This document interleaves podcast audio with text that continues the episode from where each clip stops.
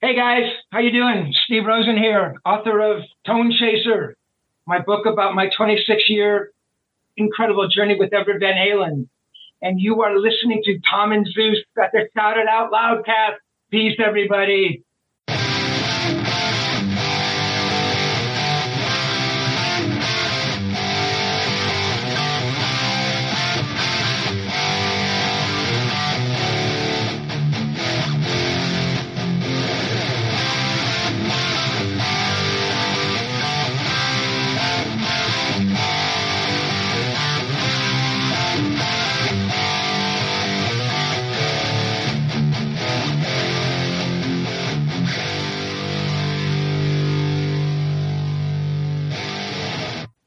The year is 1971.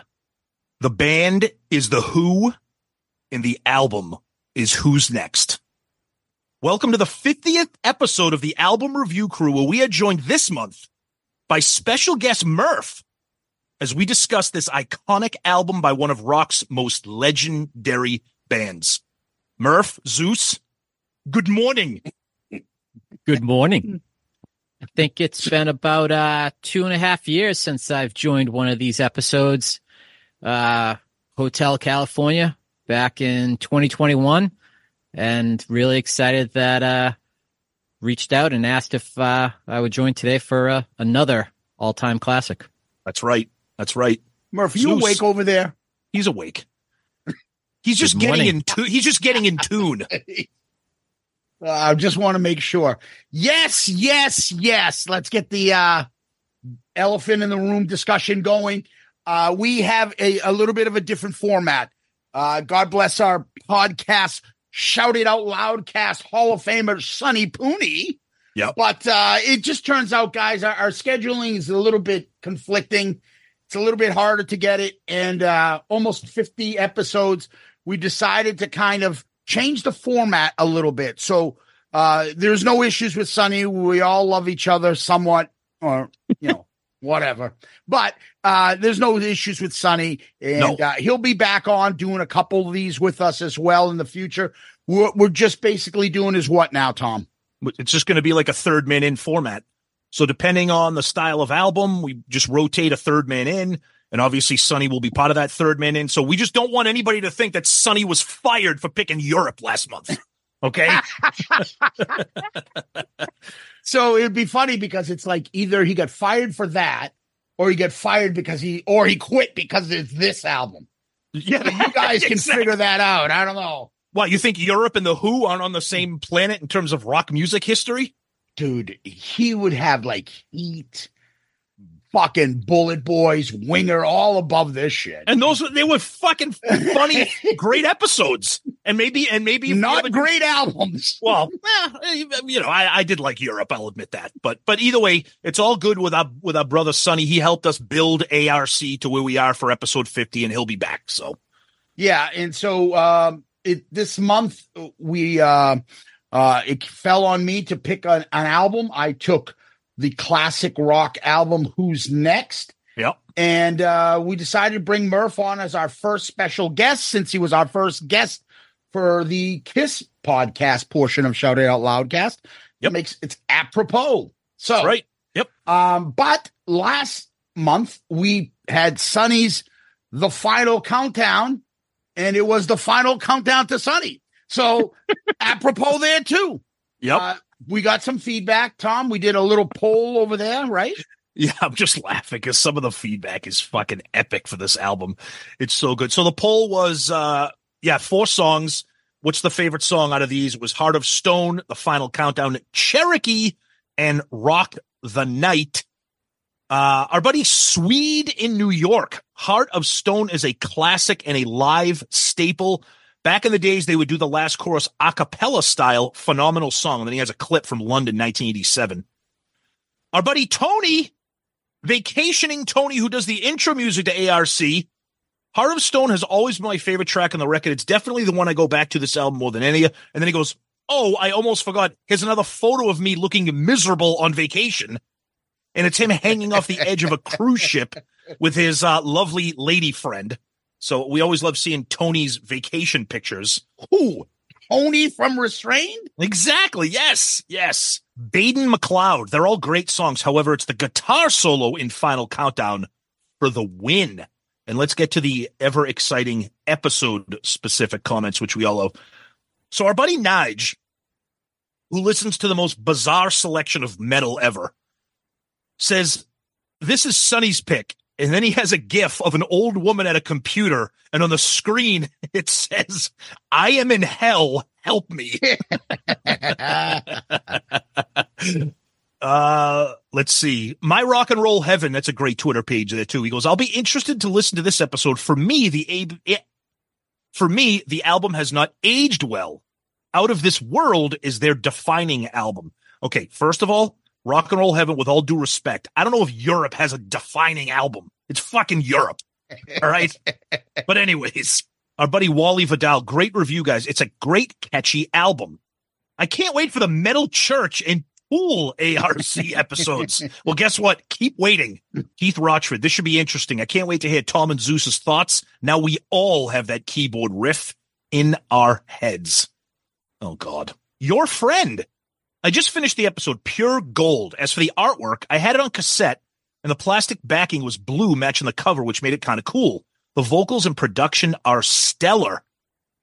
And then Cody Brunette just commented with, oof. that was it.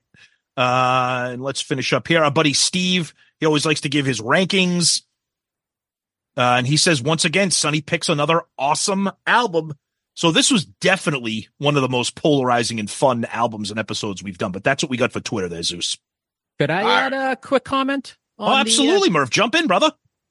Surprised by the choice, always entertaining. Uh, but that album, even though I have not listened to it in years and probably would not be going out to look for it. Yeah. That album defined a period of my life and probably your life. It's like 1987. When you say 1987, yep. When I hear Europe, that's what I think. I think eighth grade that summer, yep. final countdown, Carrie getting played all the time on MTV. So it, it was a nostalgic listen for sure. Yeah. Even though oh, it definitely. may not be uh, you know, the greatest album in my opinion. Yeah, no, I agree. 87, we say it with Kiss and Crazy Nights and yeah, real interesting time for music for sure. The keyboards were out of this world. And whether that's a good thing or a bad thing is up to your interpretation. But Zeus, what do you got on the book of face? All right. Yvonne Japson. Oh, jeez. Giggity, giggity, giggity, giggity. Great songs. Norum is amazing. Solid seven songs. I was 11 when I got this and brought back so many memories. The cover is pretty cool, so I don't get the hate. The only issue is there's a globe Earth. Dude, you that you is that is my that is help. literally that is one of my favorite ARC comments ever. My only problem with the album cover is the earth is round. Yeah. That's his that's one of my favorite he, comments he ever. needs he needs to seek help. Of There's something needs to seek wrong with him. Right. We know that. A Kevin. Uh if you're a family guy fan, I can't stop singing Peter and Quagmire, train on the water, boat on the tracks. Every time you guys sing danger on the track. Ninja is horrible, but definitely got to revisit this again. Ninja is painful. Shout it out loud, caster, Hall of Famer, Jay, don't call me disheveled, Scott. You look disheveled. One of the worst albums and bands in this era of music. Ugh. Uh, yeah, he was very, very uh, aggressive with his hatred towards this album. Oh, he did not enjoy this pick at all. Like you're right, it it it upset him Yes. physically. He had a physical reaction to this pick. Yes. All right. Um, Brett Roscoe. If someone said to me, give me an example of great melodic rock, here it is. Love this record. I do feel the success of the final countdown single harmed the band whilst making them millionaires. If it had just sneaked into the top 40 and wasn't played at every event in New Year's Eve, us rock fans would be calling it a classic and saying, How is this not a hit? The popular appeal of it killed it for us and tarnished the band. So much so that they moved away from this style. Agree with Zeus. I wish there was another record with this lineup in the same vein and tried to prove they were a serious rock band. Regarding Danger on the Track, lyrically it seems influenced by Thin Lizzy's Whiskey in the Jar and maybe Gary Moore's Over the Hills and Far Away, released around the same time. Anyway, thanks for a fun and entertaining show about one of my favorite albums, the 80s. Ah, amazing time for music and bands. I almost agree with him about like this is melodic rock, 80s melodic rock. And nobody's really doing this type of music. The bands that have survived that are still putting out music. And I had this comment with Sonny. He's like, "Oh yeah, they you don't understand. They like do something really different." Well, why I would I want them want to do- something to do something different? That's right. That's And right. the same thing with the band like Stryper. Oh no, they're hard, they're heavy now. Like why? I don't want that. Yeah, no, you're right. But but you're right. Right right around this era is, and again, I, I keep using the Kiss Crazy Nights kind of comparison. Right around that late '80s era, that's when hair metal or whatever you want to call it. That's when it became like melodic. It was like the the to me the aggressive stuff was like the early '80s, like the hard aggressive stuff, like Mhm. early Def Leppard, like early Ozzy. Even Ozzy started to get hard, but still like melodic, quote unquote, for him in the late '80s. Yeah. Over on Loudcasters, Michael Murphy, pure, unadulterated, homogenized cheese. If you're lactose intolerant, listen to this album could actually kill you. That's good. I like that. The taxman Anthony Barone. Wasn't wasn't this just on a dorm damage list? It was. Yes. It was on uh most irritating songs, wasn't it? Well, like a week before. Well, Europe appeared on two different Dorm Damage episodes. Final Countdown was on Most Annoying Songs, and then John Norum appeared on the episode we did about Most Underrated Guitarists of the 80s. Yes. Yep. Joseph Collins says, I got the cassette for Christmas in 86. There you go. Sneed Rock. A lot of talk about John Norum so far in the episode. Norum wasn't just a fan, but a close friend of Yngwie growing up. So the Blackmore influence is no surprise. Norum is a killer guitar player that can shred when he wants while staying more on the melodic side. There is also Kiss related trivia with John after this album released a solo album where he does a cover of Vinnie Vincent's Back on the Street. Yep, we heard that. Yep. He kept the solo way more control and melodic than Vinnie. The video for this song is horrendous. he put a clip of it. Yep. Ray Gallus. A little disappointed. This album sounds laughably bad. Title track is decent, but the rest of this is just forced and artificial. There is no soul, passion, nor any real human emotion here. Contrived record. This should have been an episode rife with derision and humor. Instead, I feel like Sonny spiked your drinks. That's actually a really great comment. But I just want to comment on that for a little bit. So, if you examine this album through the lens of 2024, yeah, it doesn't, it hasn't aged well. It's, it's of the time. But I, I, I, I don't know. I try to like, I try sometimes to like separate that and look at it from like, okay, this is what was popular at this time. They did a good job with it. Does it age well? No, but that's okay. But you're right. I felt like I think I, don't know if I said this during the episode. I felt like this final countdown was one of the best e- instances of like the Stockholm syndrome. I'm like, I can't believe I like this album. Yeah. No, but and, and that's just it. We you go into this album, it's supposed to be oh, just going to be. It's not fun just having a, an album to review. This sucks. This song sucks. Mhm. This sucks. This is terrible. I can't listen to it.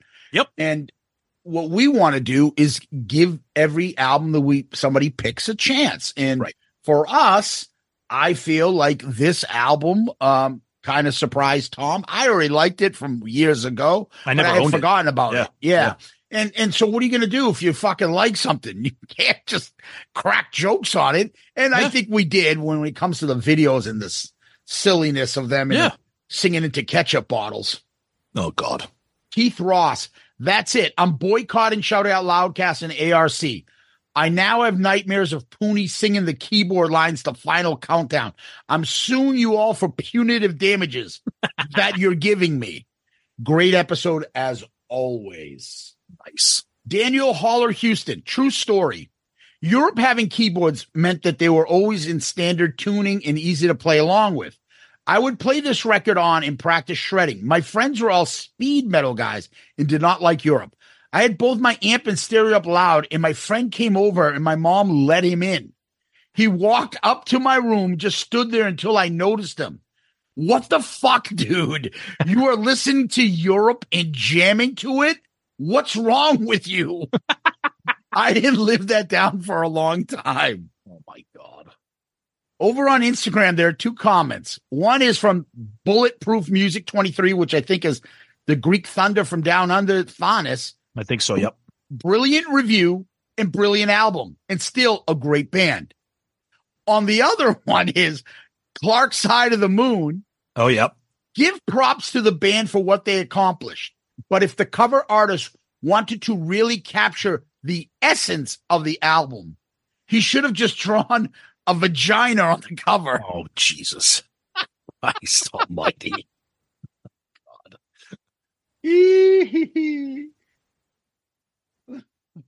Over on YouTube, uh, FM Big Hair says ninjas and Cherokees. We're at a fucking car dealership now. And I think that's your comment, Tom. Yep. Yep. Unleash Raider 85. In 86, I was 12. I bought shit I saw on MTV Bon Jovi, Cinderella, Poison.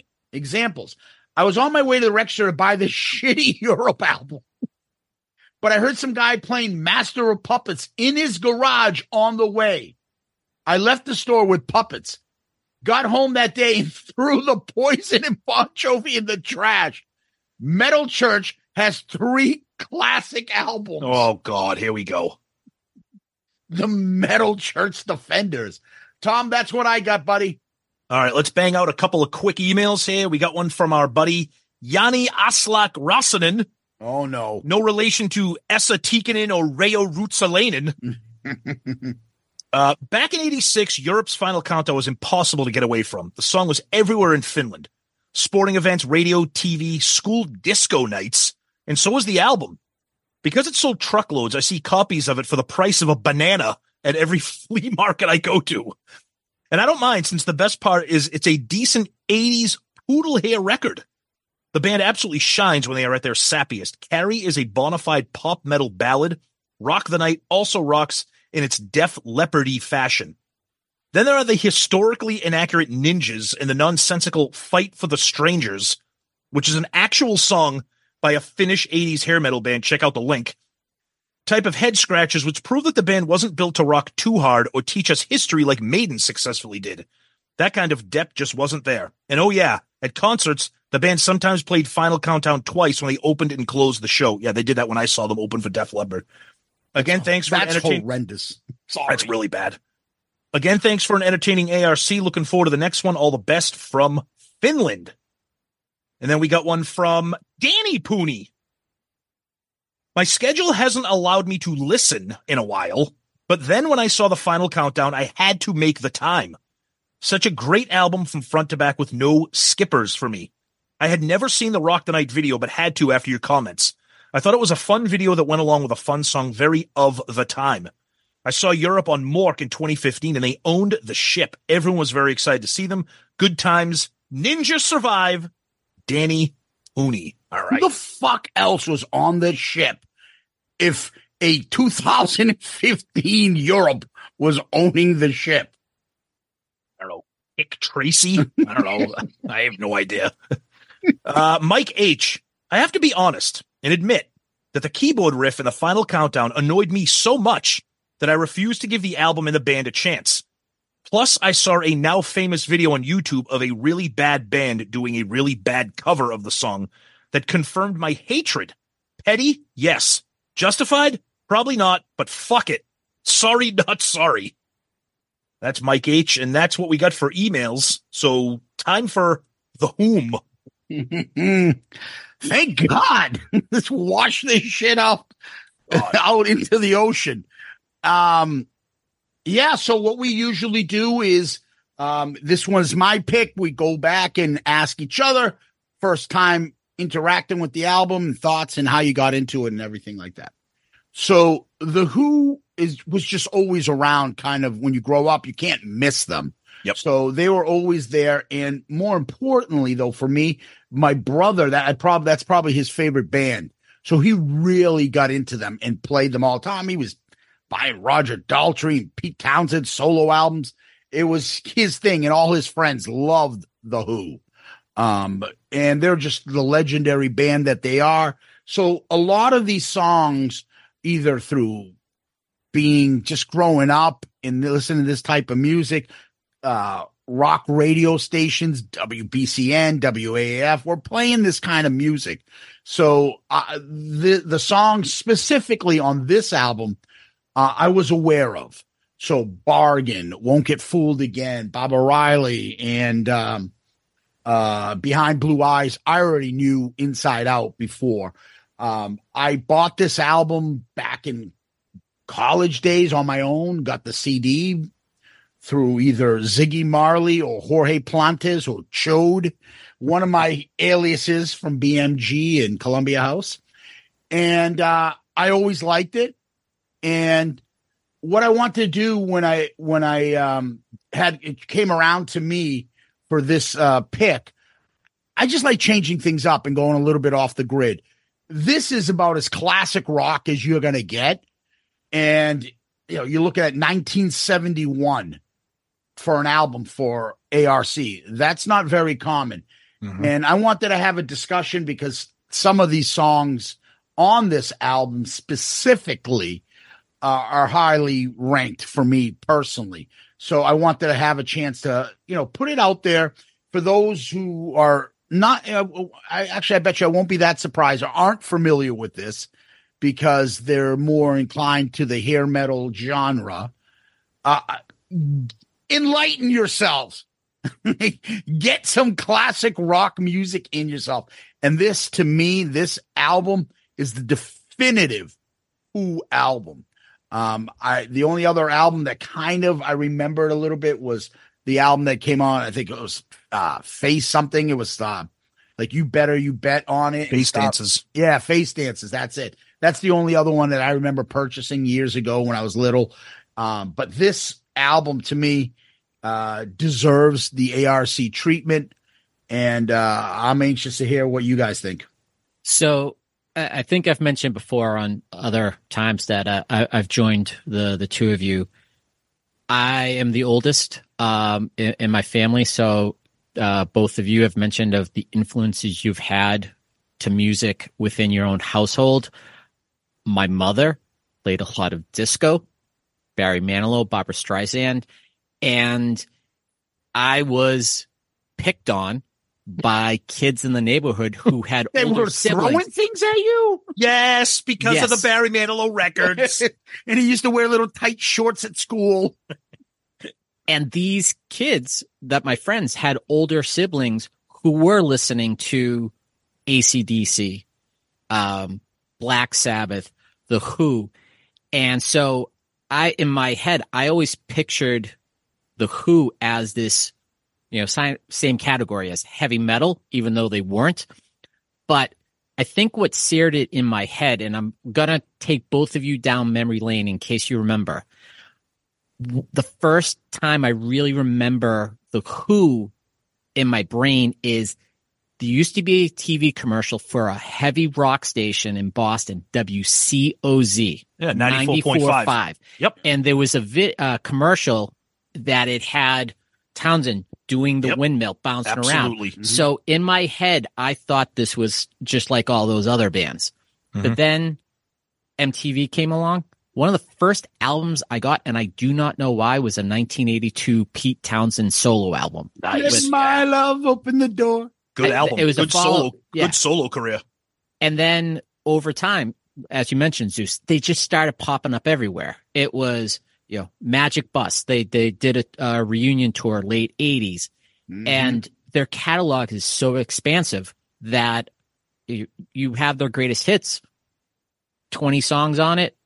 And what I realized going into this episode here, I only knew four songs on this album, the classics.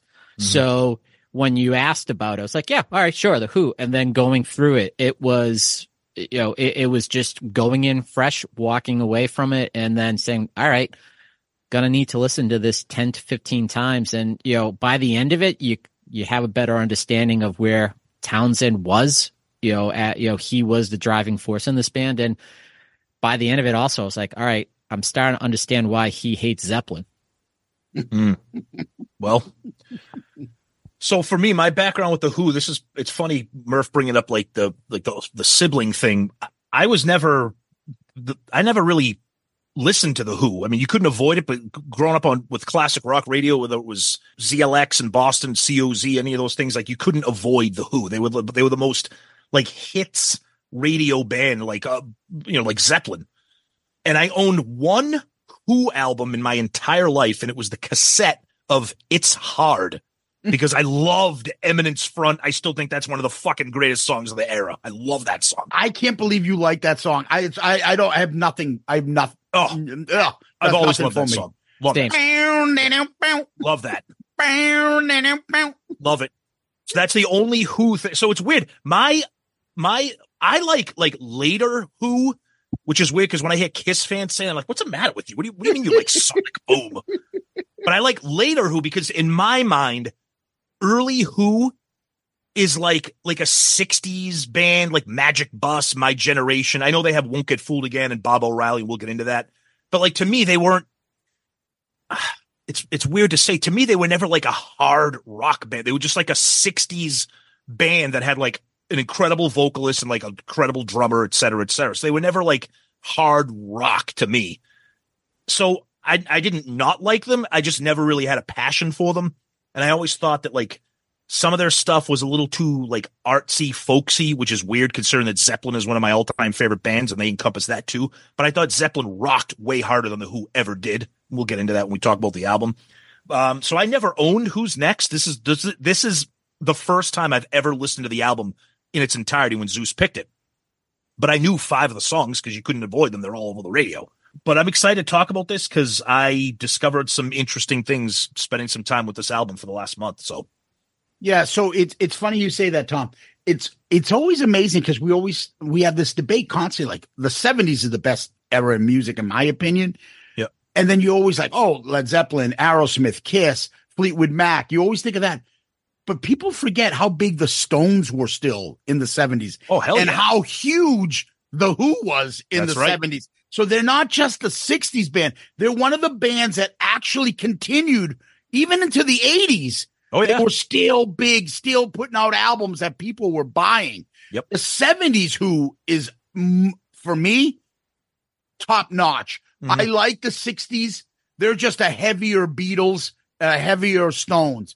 The- I- to me, they're heavier than both those bands. And Mm-hmm. Oh, I yeah. always look at it as the big four the Who, Rolling Stones, the Beatles, and the British Invasion. And then you throw in the Kinks, maybe, as far as the British Invasion goes. That's how I look. The original version of the British Invasion, the Yeah. 60s. And, and Zeus, it's funny you say that because I always, I I know they're an all timer for a band, but I always felt Beatles, Stones, Zeppelin were in that tier and they were just outside it. But they, you know, they were always knocking on the door. But I just felt like, even though their catalog, they were around for 20 years, their styles changed. I just felt they never got to that same level. And maybe it's because some of the things that we'll talk about, you know, rock opera and, and doing concept albums and things that, and, you know, where they just maybe a little proggy compared to the others. Oh no, I, I completely disagree with you on that. They were just as big of anybody. I mean, there were time they were the biggest by far. This era specifically, uh, they were. They had their own. I mean, they were breaking records, fucking causing stampedes and people getting killed at concerts. We all know about that. But the Who were the fucking poor kids, and they changed how concerts and ticket promoters and all that stuff, and the liability with people getting trampled at one of their fucking shows and it just for my money i'm not sure there is a better fucking foursome of musicians ever in music Besides, they're up there yeah they're up they're competing with them Well, I'll tell you right now, I was thinking of this as I'm listening to this album. I we've done 49, 48 albums on ARC. I, I, I think it would be I mean, I love Rush and Neil Peart is Yeah, a I can see them, Is, yeah. is a completely different drummer than Keith Moon, but Roger Daltrey's arguably the greatest vocalist we've ever discussed on ARC, in my opinion. yep Not- mi- mi- well, hold on, hold on. Might not be my frontman too might not be my favorite, might not be my favorite, But in terms of, th- I mean, this might be the best band, quote unquote, that we've ever discussed. And we've discussed some fucking legendary bands on ARC. But I think to me, just kind of getting back to what Murph said about the Who, to me, when I think of the Who, I think of first thing I think of is the hits. Won't get fooled again and Baba O'Riley in my generation. But then the thing that kind of separates the Who from the other bands is that my mind directly goes to the artsy Tommy rock opera, Pete Townshend weirdness that doesn't rock out. And to me, I put them in the same category kind of as Queen, which is a band I never got into because they were very operatic and very, they, mm-hmm. they didn't rock hard. They had songs that did, but generally speaking, I never ever got into Queen. I'm not comparing Queen to the Who in, in everything, but that's where my mind goes when I think of the Who. Other, uh, it's the hits and then it's the, the proggy artsy stuff. Zeus, you mentioned it, uh, and uh, as I was listening to the album and then watching some of the uh, documentaries you guys uh, suggested, Yeah. I was going through the comparison. Like, all right, who do you take? Entwistle, John Paul Jones, Yep. Jimmy Page, Pete Townshend. I mean, it really is Do just it. unbelievable. unbelievable. Go ahead. There's no, there's nobody from the Who that's better than anybody from the Zeppelin. Oh, I I, I completely nobody. disagree. I completely. I Okay. think it, no, that's fine. I think it goes for. I think it goes. It goes 50-50. John Entwistle is is arguably the greatest bass player of all time. His fucking playing is, He is. He's incre- absolutely insane. He's Is he unbelievable. Fucking just he's got the quick fingers of like you know you'll see I, I guess like Geddy Lee can do crazy Yep. shit. And he's got that heavy fucking bass. Which And he's- talk about? and he stands still like a cardboard oh cutout. he makes fucking Bruce Kulick look like fucking uh, he looks bored like when he's Angus Young the only thing that's separate. The only thing that breaks the tie for me is John Paul Jones' ability on the keyboards and all the accessories. That he yeah can do. so he he's got a little bit of, um he's more uh unique and stuff he can do stuff Yeah. but then again you got this guy who who's singing plays the horns plays the piano on Yep. songs Yep. so I would put him up slightly ahead and I love JPJ I know you do. okay Yeah. Jimmy Page I okay It's not even me, close. it's not close but music composition Pete Townshend is a top five musical genius in rock and roll in my opinion It's top funny. five him funny. Brian Wilson, Prince, uh, Stevie Wonder, and Smokey Robinson. People like that are so fucking talented, could do everything. Okay. Zeus, I'm so glad that you brought up Prince because when I was watching the classic albums documentary on this album, Yeah. as I'm watching this and listening to Pete Townshend and watching him compose and talk, I'm sitting there going, this guy is Prince, is a British 70s. The guy is Rock so, Prince. he's more of a- so yeah. fucking smart. It's, yeah, yeah. it, it's, It's it- pain- it- it's painful, how, Yeah, how it brilliant he is. Yep, exactly, Tom. Watching that documentary on classic album rocks. Yep. Him like, oh yeah, well I just did this, I sped this, and then I put on the synthesizer, and I'm doing that, and you're like, But his ability to stop, compose. like, stop. What are you talking about? Yep. And then um, if you go back to me, I like Bonzo better than Keith Moon. There are some that'll say Keith Moon is better, but for me, John Bonham is Definitely. is, is I wouldn't say that much. I like Bonham's drumming better. Keith Moon is absolutely insane. Insane. I will say this to me, Keith Moon is what makes the Who a rock band. Well, Because yeah. with, because if Keith Moon, eh, excuse me, if the Who had a drummer like Ringo Starr or Charlie Watts, Oh, they would th- no no oh, they Yeah. they would and, and again Ringo Starr and Charlie Watts are fucking legendary. But Keith Moon brings the balls to the Who. He blew up a drum set on the Smothers Brothers in 1967. He is such a spaz that he has Yep. to put tape around his headphones. Yep. Yep. Because they kept They coming fall, off. they kept falling And off. he, so he has to tape that on his head because he's but so I think, oh, insane. but but a lot of these songs, and we'll get into it when we break it down. A lot of these songs get the balls and the weight from them because of what Keith Moon is doing. Like I said, if you put like even if you put like a Peter Criss or again one of those Germos that, it are, that are good, work. it won't work. It won't work. No, but on the other part, Tom, it's not for me. And I and I obviously like Robert Plant. But to me, Daltrey's a, a ten times better singer. And ten times. 10 Whoa. times. Ten- Whoa. I- but you've heard me talk about it. I'll take David Coverdale over Plant.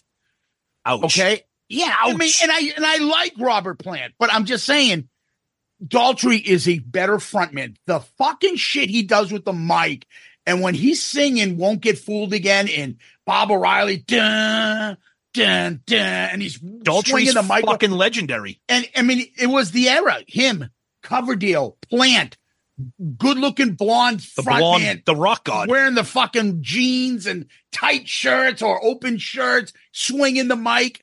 It is, it is watching them. I mean, we weren't even at this, but but watching them do "Won't Get Fooled Again" with Baba O'Riley in that performance video Oh, yeah. that I show you, Yeah. is about as glorious of a rock concert I video agree. of a band in its prime. And then you got Pete Townshend, who invented so many cliches in rock music. The Smashing the windmill, guitar. smashing the windmill, and even just his gawky, long, lanky fucking frame and the way His moves. yeah. It- he just can't control himself. You can tell, like he's just so into it, Yeah. and he's just Murph. so Yeah. weird, and it just works. It just works. And that- Murph, talk, those- I, I want to hear Murph's comparison between the Zeppelin and the Who in terms of individual members. So I would say Entwistle better bass player, but it's a toss up. I think what with JPJ, as, as Zeus mentioned, just Yep. being able to play mandolin and and Yeah. all the other instruments.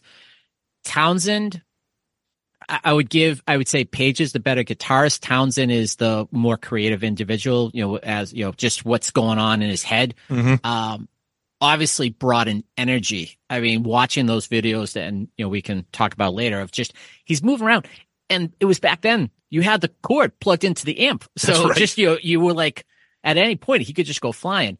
Um, I think toss up between uh Moon and and Bonham. I, I Mhm. don't think e- either one is uh, the right or wrong answer. And then it, with, with Daltrey, better frontman. I don't think it's even close. I think Plant blows him off the stage as a singer, but Daltrey had that look. Uh, watching last night, won't get fooled again.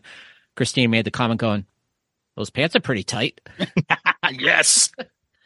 Yeah. Yeah, Yeah, but it, no. but this is what we get. We have this type of discussion. This is what I wanted when I picked this album. So And, go ahead, and Murph. one Sorry, last it's- one last yeah. thing. I think you know it just you know the frontman, the look. You know, I don't think if they did if Zeppelin did Tommy, I don't think Plant gets the nod to be in the movie. I think you know Daltrey had that teen idol look. Yeah. eh, that that just uh, you know kind of made it to the masses uh, more broadly than than uh, than Plant.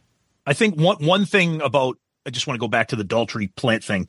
I think plant, and I think you guys will kind of understand what I'm saying. Plant has the better howl per se. Like if you listen, like Daltrey has the better rock power. He has the Rock. right. He's got the more powerful, Yeah.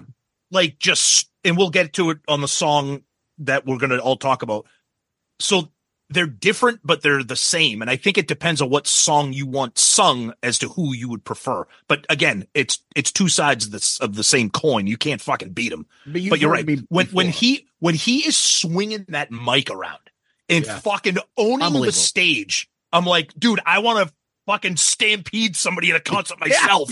and just like and, and and it's like it's that part in um Baba O'Riley when it's Yeah. like dun, Yep. dun, and you're just watching Entwistle just fucking hit these heavy bass lines, boom, While not moving. and it, yeah, and looking But that's like why and the looking other two like are he's around. like, did I leave Right. my oven on at home? Right? Right. And then Towns is just going nuts with the windmill, and Keith Moon is, you know, obviously insane back there. It just, it's the There's a picture cl- perfect there's of a- rock. There's a clip of Keith Moon. It, it's fun. I love it because he's banging the shit out of his drums so hard. The snare is like bouncing off the kit, like it's gonna fall off. I oh, I fucking love it. Could uh could you have your followers put a video clip together of Entwistle and Charlie Watts playing together? oh God, yeah, yeah, Good stuff, though. Good weak. stuff. All right, well, let's get into the album itself. So, first thing we do, album cover. Mm-hmm. You guys have any thoughts on it? Very uh interesting. I only found out in recent days what the whole backstory about it was. I assumed as I saw the album over the years, knowing it came out around 70, 71, I thought it was actually some type of reference to the uh, monolith in uh, 2001 Space Odyssey. Um, didn't realize it was just something in, uh, I don't know if it was like a landfill or construction. And didn't even realize until two days ago that they had all just taken a piss on that stone and they're all zipping up. I actually thought the album cover was really creative, but then knowing that detail behind it, I was like, ah, it kind of ruined it for me because I just thought it was always a cool look and mysterious and, you know, trying to get understand what was the the meaning behind it. So Google kind of ruined it for me a little bit. I think it's fucking stupid. Just I, honestly, I think it's really I don't get it. I mean, uh, I'm not the most mature person in the world, but I think when you got one of the world's biggest rock bands pretending to piss on, I just think it's stupid. I don't under, I don't get it. Like, it, it's just it's silly and I don't get it. And I'll tell you because I'm so OCD, the thing that annoys me more than anything is that the N in next is not capitalized. Other than that, I just think it's dumb. They're all zipping up with piss, and I mean, you know the background. Not not all of them pissed on it. You know, some of them poured like friggin' water on the thing and everything. Um, but I just think it's, I don't know. I just think it's, I, just again, to sound like somebody who's more mature than they actually are. I just think it's silly. Well, it's uh, a photo taken July 4th, 71 by a guy named Ethan Russell. They're all pissing on this large concrete that's just coming out of the ground. Yeah, and it does have kind of the 2001 Space Odyssey kind of theme to it, Yep. and they which they talk about, and they just wanted to do something simple. So the guy took the photo of them pissing on the wall, and like, fuck it, let's make this the cover. It's funny if I didn't know any better. I mean, I know Led Zeppelin Presence came out years after this. But but my instinct is to be like, oh, are they pissing on Zeppelin right now? Like, is that like a little subtlety? But of course, Presence didn't come out until years after Yeah. Who's Next. But No, no, no, that's Yeah. that, that's that part. So let's go to the Yeah. album itself. Who's Next came out August 2nd, 1971. It's produced by The Who and Glyn Johns, which Mhm. always leads me back to thinking about the Eagles and Glyn Johns and the documentaries. Like, well, they wanted to rock. That's not, you're not rock. You're not The Who. I Yes. know rock music. You guys aren't doing this. And I could just picture Don Henley trying to drum and thinking he's like Keith Moon. And this guy's like, dude, you're not even in the same fucking ballpark. Yep. And them doing like peaceful, easy feeling yeah, after he just recorded won't get fooled, fooled again. again. it's like, dude, are you serious, guys? Yeah. Well, anyways, um, the album's gone triple platinum over time, and since this last time it was, uh, they checked, uh, 28 on Rolling Stones uh, in 2003, 2012, uh, greatest rock albums of all time. It went back to 77 in 2020, which always gets me to this po- point. How did it lose 49 spots from 2012 to 2020? What fucking album came out during those times that moved this from 28th greatest album down to 77? no, I I don't think anything better came along. I think people stopped buying it because the generation that liked the Who got older and older and older, and as younger music fans started buying albums, nobody was listening to the Who. That's why. Yeah, that's why. that- I, that that's why I say look the same thing about it. all the classic albums in that point. My point is there's no fucking great albums that would push this thing down. They came out fucking from 2012 to 2020. No, I don't think it, I don't think anything pushed it out. I think people stopped buying it, so it stayed stagnant in terms of You could- sales. but you can, like I said, you could say that about all those albums. All those albums from the Stones and the and and Zeppelin and Yeah. I mean the same thing that, that happened on Zeppelin albums. We have the same comment on Zeppelin Chronicles where those albums drop dramatically. I Yeah. don't think people bought Zeppelin any more than they stopped buying other albums. I just feel like these guys, uh, all of a sudden, Rolling Stones, like Missy Elliott had an album that came out in 2014 that's just so much superior. I don't think Missy Elliott's album 50 years later is, has an effect on who's next. It's in the top 10 of greatest albums right now. What is? One of her albums. According to who? Rolling Stone, that's what I'm saying. In their magazine, they Yeah. drop things down. Yeah, no one And cares. so shit No- like that is what's No, replaced, is my point. Let's be serious. no one likes Missy Elliott. And the fact that she's in the Rock and Roll Hall of Fame is a fucking nightmare. Dude, she, they put one of her albums in the top 10 of all time. Yeah, well, that's painfully embarrassing. and, and- and we all know why they're doing that, but let's move on. All right. It's also been in Time Magazine's 100 Greatest Albums 2007, made the Grammy Hall of Fame. Um, it went to number four in the US, number one in the UK. It's The Who's fifth studio album. And for those who don't know, uh, Tommy had come out before the rock opera Tommy. Mhm. This was part of a project that was called Lifehouse, Mhm. was supposed to be something similar. So most of the songs came from that. Yep. And the project got abandoned because no one understood what the fuck Pete Townshend was talking about. And then like Glyn Johns came the idea like, dude, you got enough good rock songs here. Let's just put an album together from that. That Pete Townshend was trying to pull like a 2112 like Rush with a story. Rush can do that because they had never done it before. Glyn Johns is like, dude, you just did a fucking rock opera with Tommy. Enough. This ain't music from the elder. Stop. you know, well- you know, and you know what was funny when I'm looking at this? Glyn Johns saved this album by saying, stop with the Lifehouse shit.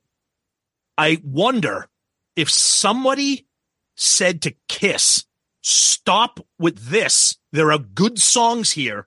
Let's not do the elder. Let's do something and salvage the songs like the oath, like I, like whatever, Mr. Blackwell. I, I, when I was, when I was reading about this and studying this, I'm like, Glyn Johns made who's next what it is because of his ability to be like, stop with this. Let's do this.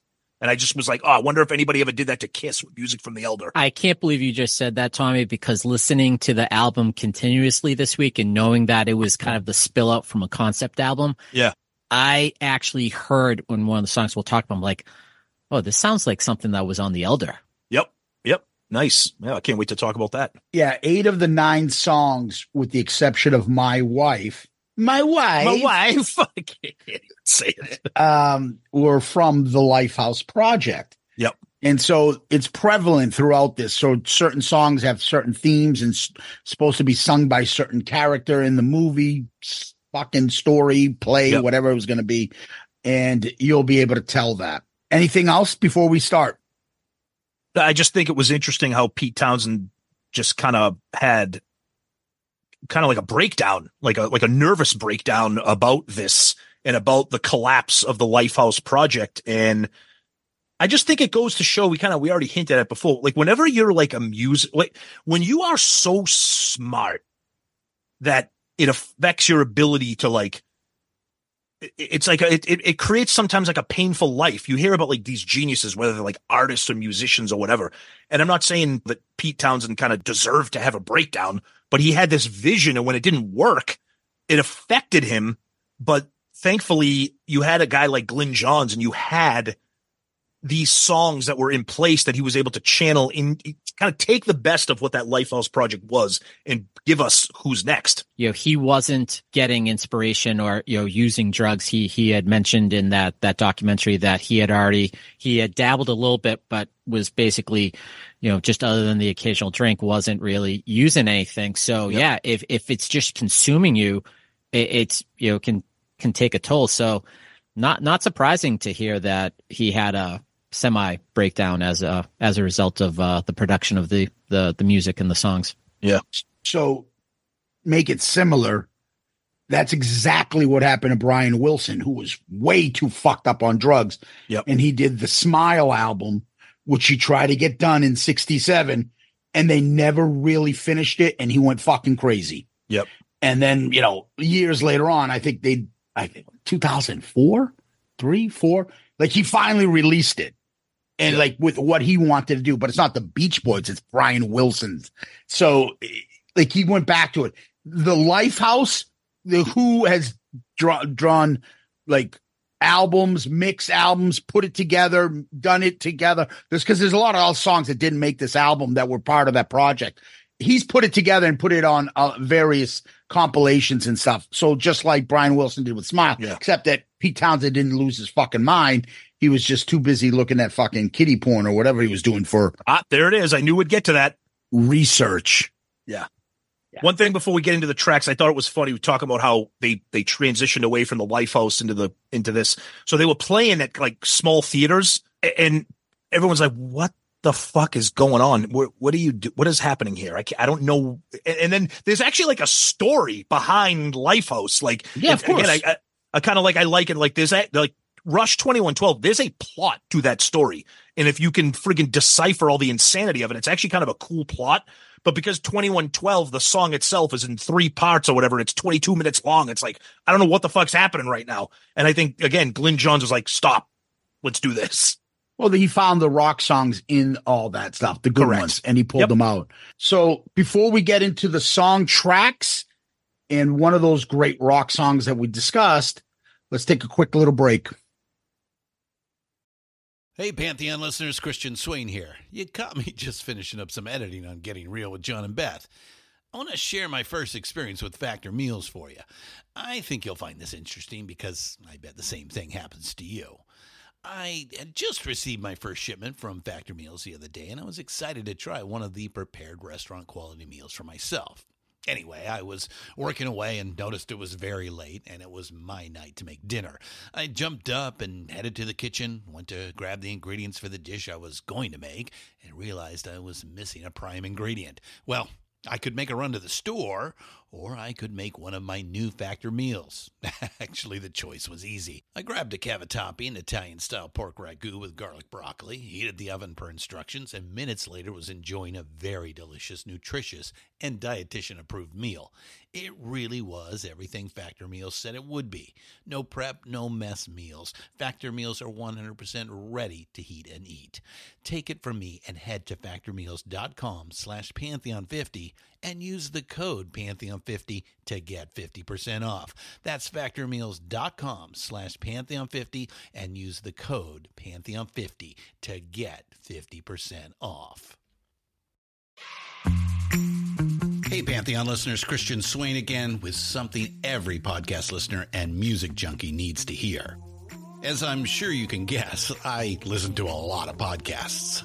I also listen to a lot of music, so having high quality headphones and earbuds are absolutely critical to my day. Oh, and I have numerous pairs. In fact, I have a junk drawer of used devices that have bitten the dust, so I've tried them all. Recently, I was sent a pair of earbuds by Raycon, and the first thing I noticed was the cost. Uh, looks like their products are about half the price of other premium brands. Okay, that's cool. And the reviews seem pretty stellar. Okay, checks that box. So I got my Raycon everyday earbuds. A nice packaging to open, and what I immediately noticed were the pack of ear tips for sizing.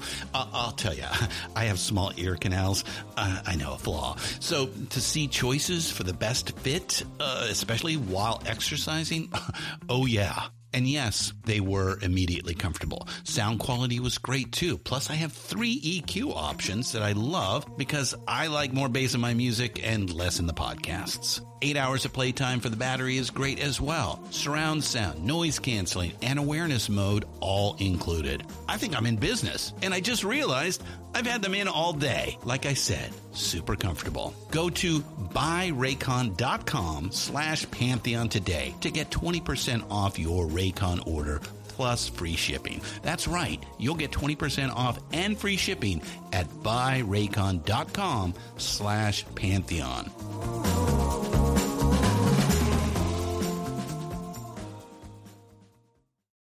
American Criminal is a new true crime podcast from the studio behind American Scandal and American History Tellers. Every week, you'll fall deeper into the riveting stories of the country's most clever, craven, and cruel criminals fraud, theft, murder, and worse. Whatever the case, whoever the criminal, you don't know the whole story until now. The debut season tackles one of the most sensational cases of the 20th century the Menendez murders. In 1989, young Lyle and Eric Menendez brutally shot their own parents. Prosecutors and the press said it was a multi million dollar inheritance that led two greedy rich kids to murder. But the picture perfect facade this Hollywood family built hid troubling abuse. Could these teenagers have been driven to kill? Or was it even in self defense? Listen now. Go to AmericanCriminal.com or search for and follow American Criminal wherever you get your podcasts. All right, we're back. And what a great way to start. Track number one.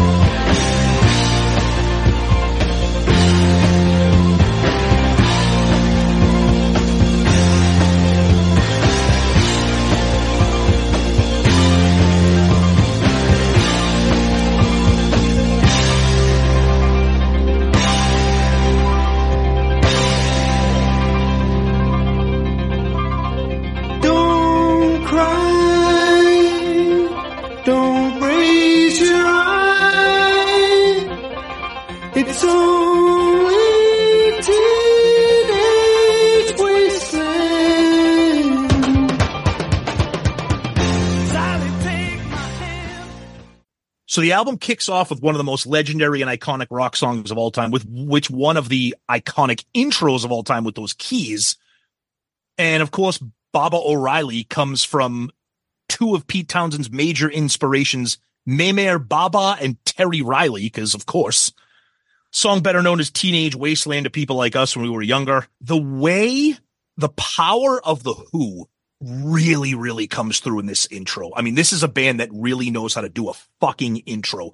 You have that incredible, crazy keyboard sound. Then when that piano slams in, and then Keith Moon comes crashing in with those drum fills.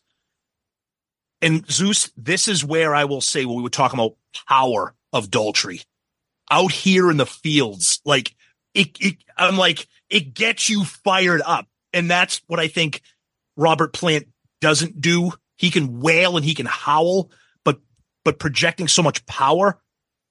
And then it's weird again with the Who. Pete Townshend comes in with the chorus, Teenage Wasteland. Then Daltrey does the chorus. It's such a unique song where I think it incorporates everything that the Who is does. It rocks. It's artsy. It's theatrical. You get the violin section at the end where it speeds up and it's kind of like a little hoedown. It, it's it's just an incredible song. What what a legendary way to fucking open up an album. a lot of times we'll use the term iconic, all timer. Yep. In in rock and roll. I mean, this this one really does hit all the marks. Um, I think also it's a song that you don't have to be a rock fan. You know this song. You know, it is so popular. You you know, commercials, movies, what have you. But growing up, yes, it was it was Teenage Wasteland, and it you know it's a song that you just it gets you pumped up. And as you said, it it it works its way up. You know, a different beginning than what probably people were used to at the time. I mean, that's I think the creativity with with Townshend. but it just works its way up. As you said, the piano, the violin, it's got all these different instruments, but at its core, uh, you know, great, great call with power because Daltrey just, you know, this, this is, might be, you know, the, the best example of what does a power rocker sound like. This is, you know, where, where I think he shines through. And, um, I thought you know, Moon always, uh, just from the earliest times I remember hearing the song, his just, he just comes through the speakers. So there's nothing wrong with this song. I mean, it is, it is close to a perfect rock and roll song as you can get. All right. So Baba O'Riley, it's written by Pete Townshend. Pete Townshend wrote all the songs, with Yep. the exception of My Wife, with John Entwistle brought it in. So I'm just going to say that for now. I don't have to repeat myself later on. It's in Time Magazine's 100 Greatest Songs of All Time, 159 on Rolling Stone's 500 Greatest Songs. It's in the Rock and Roll Hall of Fame for songs, 500 songs that shaped rock and roll, just like uh, Bullet Boys uh, Shoot the Preacher Down, Tom. You're gonna make, you're gonna make me choke. or or uh Heat's uh fucking victory, whatever fucking Olympic song they had, whatever. I mean, when you're talking vocalists, I mean, you have Roger Daltrey, and then you have like you know Joey Tempest, Marq Torien.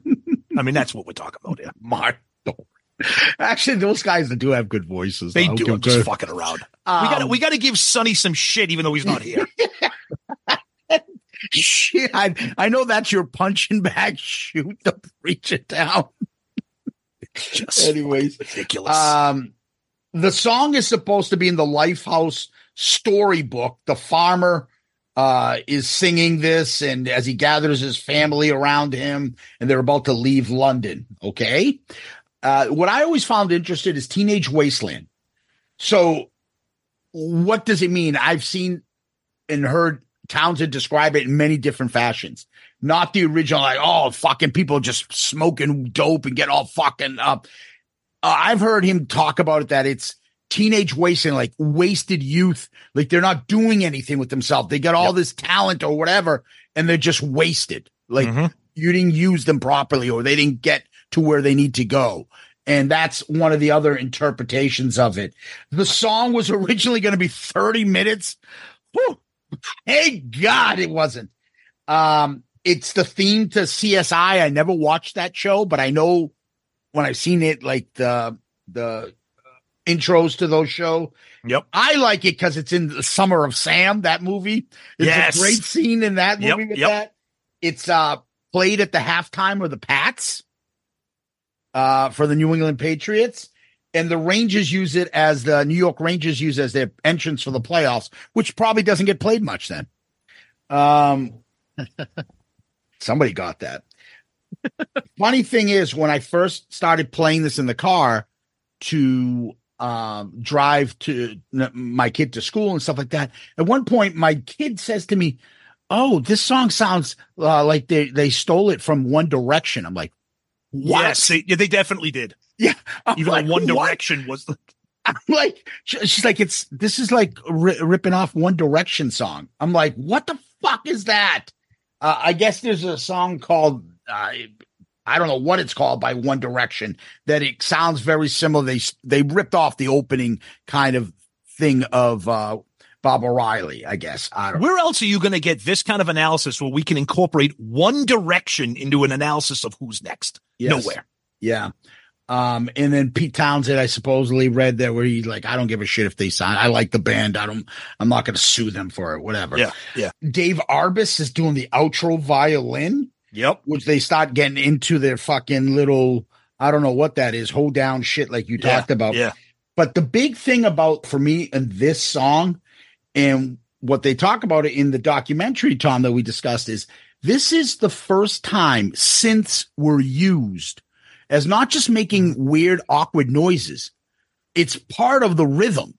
Yes. It's part of the song. Yep. And it's not, and it's not just thrown into, you know, like uh, all the weird shit Pink Floyd does. This, that beginning synth intro, I mean, the synth is all over this album. Yeah. And it's just like, a, a, a guy like Pete Townshend who found this new toy to play with, and he's like, "Oh, I'm gonna fuck! Oh my god, all the shit I can get from this!" And you think 1971, like Yeah, that's and fucking he's doing this. incredible. Yep. And you can see the like the fucking monstrosity those synth machines were when he's talking about, "Oh, this is the original synth machine." You're like, "Holy yeah, it looks like fucking missile command. It's like all on the walls, and it's like Nice it's inc- reference. Yeah, it's incredible. Yeah. Yeah. And uh, he actually controls this and creates it as part of the song. Now, the video that I talk about, it's not really an official video, but it's the one that everyone knows and remembers that and won't get fooled again. Mhm. It is just, as we were saying earlier, to me, the epitome of rock. Entwistle is hitting dum, dum, dum. It is just insane how heavy that sounds without being like, you know, 15 shredding guitars and things like that. Um, and also production that is of the time. It's not bad, but 1971 production is not 1981 production or 1989 production. So I think it just it's a testament to I think the power of the Who that this album or this song has that much balls to it. and you can tell because in the video, Townshend is just hitting a fucking tambourine throughout this. Yep. It's Entwistle's bass that's carrying the whole fucking song. Yep. And it sounds as heavy as possible. Dun, dun, dun. There's no guitar in that. Yep. It's just him, and he's so heavy, and he's keeping everything going. And a couple things that always irked me a little bit about the lyrics out here in the fields, I fight for my meals. Yep. I love, I get my back into my living. Like he works hard, he puts his Yep. back into it. Uh, I don't need to fight to prove I'm right. Didn't you just say you fight for your meals? Right. And then So- I don't need to fight. As a kid, I actually thought this song was like a war song about I thought- Vietnam. Dude, I always thought it was a Vietnam song and I always thought that's what Teenage Wasteland meant. Always. Oh no, I never, I never, I never put that. I never. Thought I always, uh, it, it probably wasn't until I was like much, much older when I realized what the song was. But growing up here, I, I think in Teenage Wasteland, I'm like, they're talking about Vietnam. That's what I thought always. And when he starts, you know, out here in the fields, that big bass voice comes in, Fucking and then. I don't need to be forgiven. Yep. And that line, and then all of a sudden, Townshend fucking starts doing the windmill power chord. when he comes, yeah, when he comes in with that chord, oh yeah, and he's like fucking all gyrating, doing all shit. And Keith Moon is going nuts, and Entwistle's just fucking power bass, and Town, and you know, Daltrey's right in front singing. Oh my god, it's rocking, it's perfection. Yep, fucking Yeah, I mean, shit. it's so cool. It's like the coolest thing for me. Uh, anyways, that's song one. Let's go to song number two.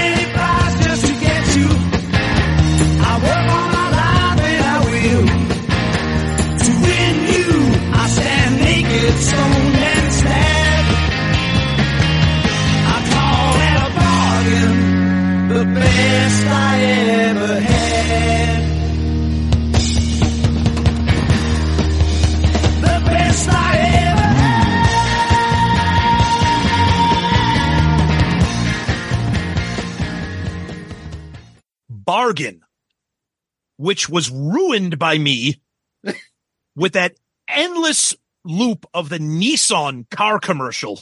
And I don't know if it was the 90s, the 2000, whenever it was, constantly couldn't fucking hear this song. I'm going to tell you right now, I never liked this song before the Nissan commercials, and I still don't like it because Nissan ruined it. Now, I will kind of put that aside and look at it from what's going on with the song musically.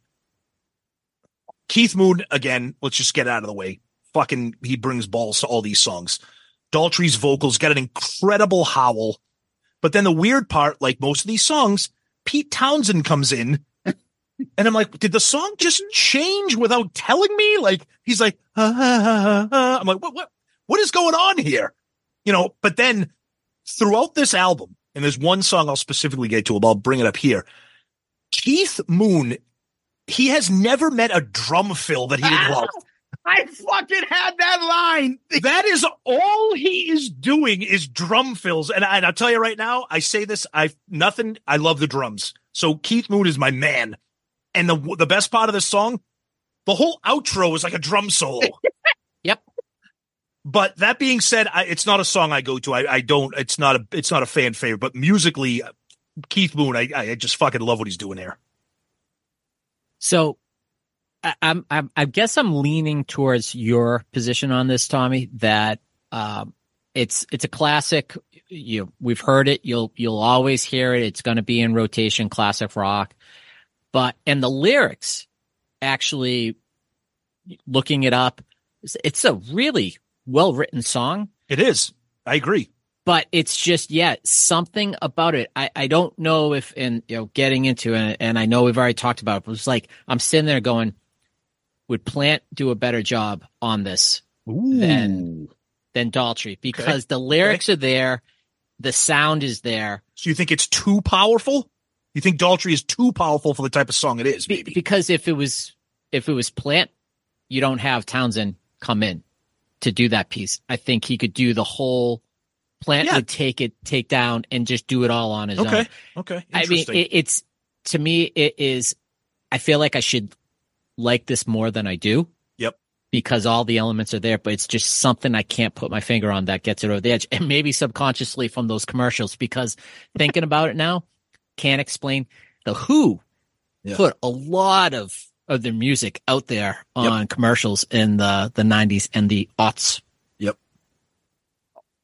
The fucking commercial land are not fucking buying wingers fucking discography to put on for commercials. Why you don't think "State of Emergency" should be on the new Jeep commercial?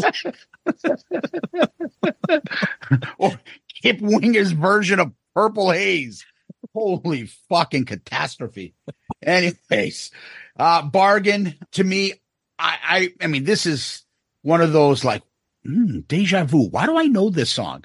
I've always had that feeling about the song. I, I like it a lot. Uh, it's Pete uh, Townshend's favorite song on the album. Supposedly a love song, but not about love, more about God.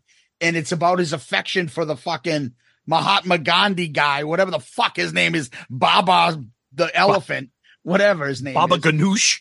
Yo Gabba Gabba. Well, it's supposed to be about him and like his devotion to him and what he says and his love and what he wants to do. Meher Baba's um, about losing one's ego as a as a devotee of that person, uh, of that uh, belief or God or whatever you want to call it. Uh, there is a a part in the song, and again, it's Entwistle. After every verse, there's a low boom, boom. Yep. I fucking love it. He it just like he his bass sticks out. The drums are absolutely insane from Yep. the start of this song to the end. Keith Moon, he's got to be fucking exhausted by the end of a concert with all the shit he's doing. He's never just on the backbeat. Well, that's what I was just gonna say. He- He's it's never bass snare, bass snare, No, oh, bass snare. no. It's always Yeah. and, and, and in that and the the best part of that classic album's documentary is you can see the smile that Daltrey gets out when they're playing like isolated Oh drums. yes, and they're talking about how fucking much uh, it, it- he brought a smile. He's like, listen to this. And then you hear this insane fill and they all just Yeah. break into laughter. Yeah, It's, it's great. And and what's interesting is I always find that this is a type of band that you have like three. Everybody's like a solo artist doing Yes. their own thing, and it somehow it works. Yep. Like Entwistle is not going whatever the fuck. What's his name is doing on drums, Moon, Right. and and what's his name? Towns is doing his own thing, and then you got the vocals running its own melody. It's just four instrumentalists just going Yeah. fucking nuts. Yep. Um, the drums, as I said, were insane, but the vocals for me, after Roger says the best I've ever had, all of a sudden Moon comes in with those fills, and then he comes back, the best I ever. Screams it. Oh my God. It's perfect. Yeah, and you're right. The P I don't know what the Townshend bridges are. They're all over this stuff. Like, but I can imagine because all the demos and everything is done by Townshend. He's singing everything. And he's like, this is what we want to do. You know what? Fuck it. I'm gonna keep this part. I'll do this part. And um, I like the acoustic build right back into the rock. And there's that synth in it. Kind of like thing going on at the end Yes. on that outro, and then they go back to it again and end with it, and the acoustic part to it comes in. There's a lot of shit musically happening on this stuff that that's where we get back to and be like, dude, Townshend is is fucking insane. The way they made this all kind of work between him doing the acoustic guitar, the rock guitar, the synthesizer, Moon in his fills, Entwistle in his bass, it's just a lot. And the fact that they get this all done correctly also goes kudos to Glyn Johns, who's a fucking incredible producer. So Yep. I'll give him credit for that because this sounds incredible. Um, let's go to track number three, the Zeppelin song.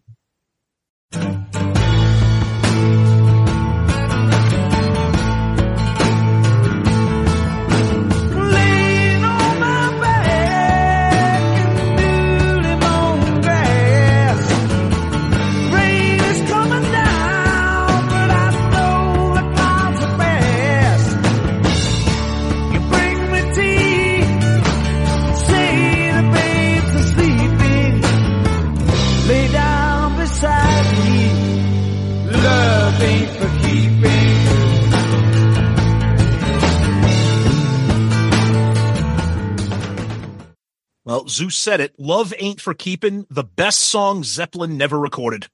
That's what I call this. Really? I think this is the best song that Zeppelin never made. I thought you, I figured you would fucking hate this and say, what are they trying to be? Led Zeppelin? Nope. I fucking think this song is beautiful. It's incredible. The uh, the the acoustic sound, Daltrey's vocals, the the groove, it proves that he can do more than one thing.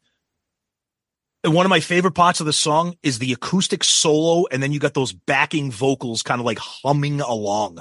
Like this song belongs on like Zeppelin 3. What song? yes, yes. Yeah. What song does this remind you of? Oh God. Uh, a, a- a lot of Zeppelin songs. Do you know what this reminds me of? Go ahead. Guitars and the way it comes out. It sounds Yeah. like, hey, hey, what can I do? Yes, Exactly. Yes. Thank you. absolutely, Zeus. I was That's just right. about to say that. That's it. Great call. In the bars Great with the call. men with big guitars. That's, pro- and that's the probably the drinkers first young one that and pops into my head, but it could be a bunch of different, but it's definitely the Who's version of Hey, Hey, What Can I Do? I think it's Yeah. a fantastic song. And I'm shocked that this was never like a single. I can't believe this is buried into a deep cut. Really? album. Yep. I love it. I love it. Murph. Yep. Had it had it noted as after the first two songs, you know, all power, then it just totally pivots in another direction. This is just a great acoustic song, awesome lyrics. You know, just it, it, it's you know, it's not totally stripped down, but coming out of the last two, it, it feels that way. And yeah, I, I'm I'm not going to keep saying it. It's just D- Daltrey did a great job on it, but with the best song that Zeppelin never wrote and, and sung, this absolutely should be on Zeppelin Plant. three. Yep. It's it's a great, great tune. And um never heard it before Me neither. this week. So this was one of uh two surprises in in a pleasant way for me on this uh on this album. The greatest song Zeppelin ever wrote was "Lonely as the Night" by Billy Squier. Ah, you love that. We Yeah, all it's no- it. I think number one. Yeah, nobody's fault but mine. Yeah, Yeah, exactly. exactly. Yeah, Yep, or yep. Barracuda. They Barrack- say. well, yeah. Uh, "Love Ain't for Keeping." It's like an acoustic country song. There's no synth in this, which is very different. Which I think makes it stand synths. out. Yeah, yeah, yeah. To me, this is this is where I I I'm like, no, leave this to Robert. This isn't where Roger Daltrey. It doesn't work for me. Okay. It's it's uh it's hippie shit. It's hippie love psychedelic shit. It sounds Totally. like. Yep. Oh, love ain't for keeping. Like it. But I like that they can do more than one thing. Yeah, it, there's an earlier version, and you guys should look it out and find it. Which, like for me, I um, now I'm gonna have to look it up, but for me, uh, I I love uh Led Zeppelin's uh Bron-Y-Aur Stomp, Oh yeah. right? Yep. Yep. And they also on Bron-Y-Aur Stomp, they did an el- a, acoustic, I'm not acoustic, an electric version of that song, which they called Jennings Farm Blues.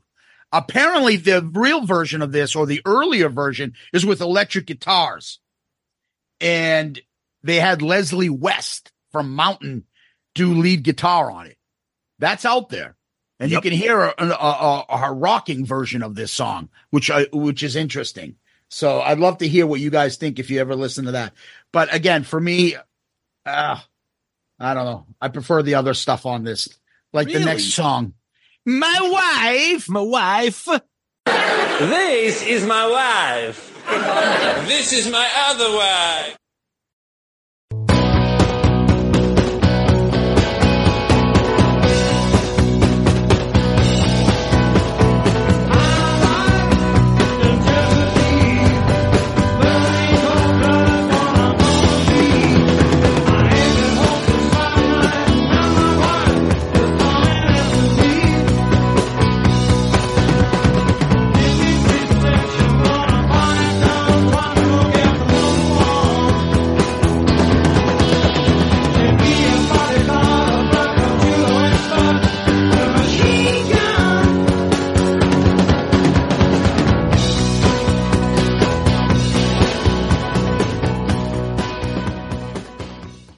Okay, my wife, John Entwistle on vocals. Um, so I'm gonna pull uh, something out of here that I know Zeus and Murph will understand, but not since Pearl Jam's Yellow Ledbetter has there been a more indecipherable fucking lyrical song on planet Earth.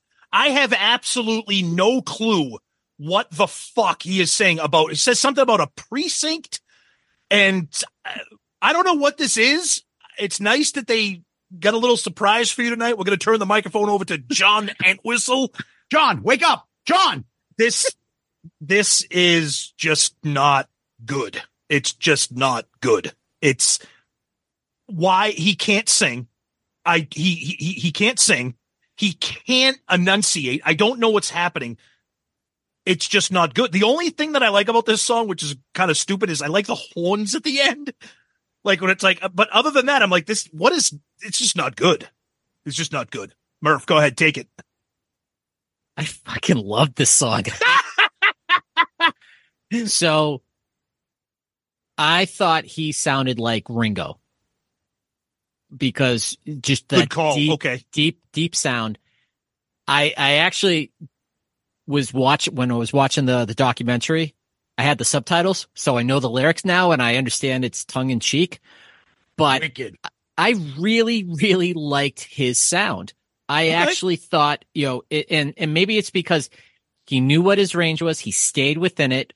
But I actually had the note of after listening to this album 15, 20 times this week, I in the moment, this was the one I enjoyed the most because the others I know well Yeah. and, and Yeah. like the rankings are gonna fall out the other way because they've been part of my life. But this having four or five songs on this album come up for the first time. I really enjoyed this, but then with the horns made me think of the uh the the imitation you guys did for uh Elder with the I will say this: the the arrangement of the song itself is okay, but it just Entwistle's just rambling incoherence. Just it distracts me from the song. Oh yeah, I mean going from Teenage Wasteland to I need lead boots to to get away from my wife, you know, I mean it, it is going in a different direction and you know, you, you I don't know if it was filler, but I think it was filler. Oh, it's filler. it's filler. My Wife, written by John Entwistle, the only other song not written by uh, Pete Townshend. So this is the one, the only song really that he pulled in that wasn't part of the project, the Lifehouse project. And Entwistle got tired of singing Boris the Spider live, so he's like, "Let me do another song, and I can say that would be my version." So the Ace Frehley Shock Me version, where he gets to sing a song. For me, I can pick Murph or I can pick Tom. I am 100% Team Murph Okay. fucking love this song.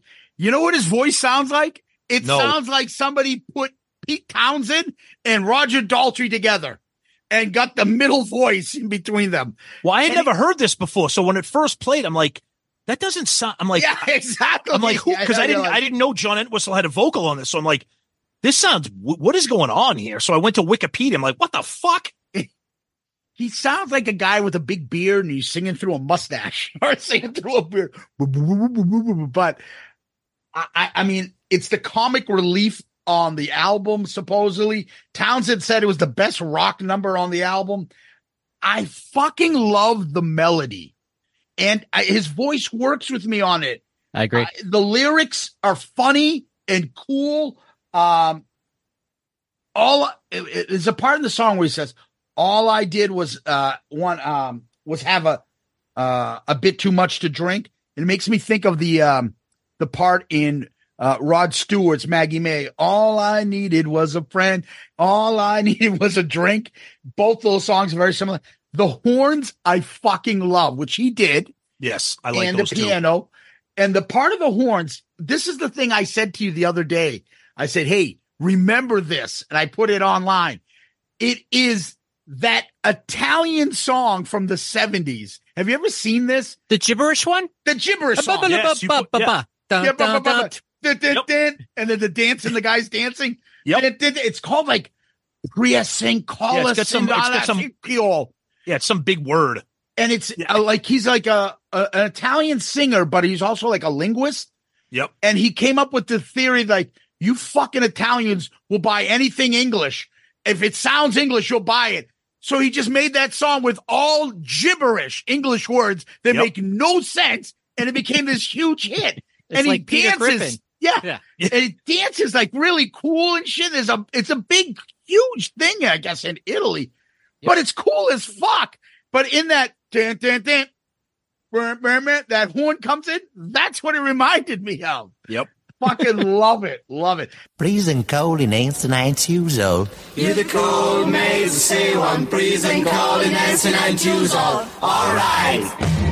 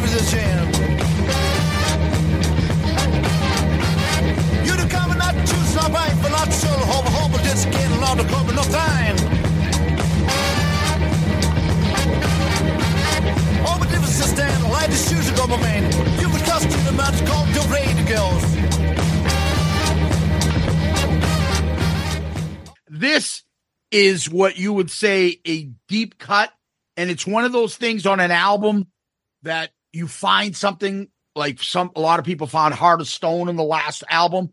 Like, Yep. oh my god, this out! I didn't expect this. Where did this come from? This is my song. My wife is my favorite deep cut on this fucking album. Love it, love it. I love the melody. I love the lyrics. It just works for me. Now let's uh how many puns can we come up with this? The next track, the song is over.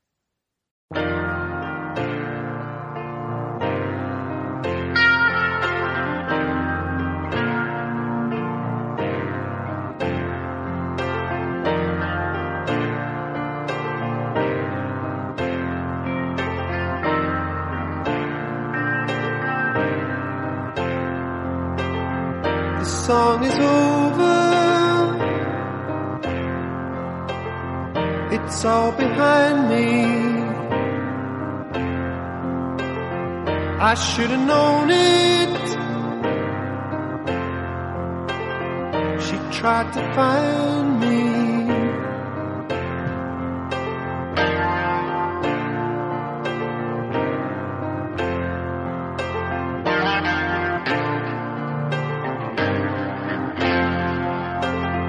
Our love is over.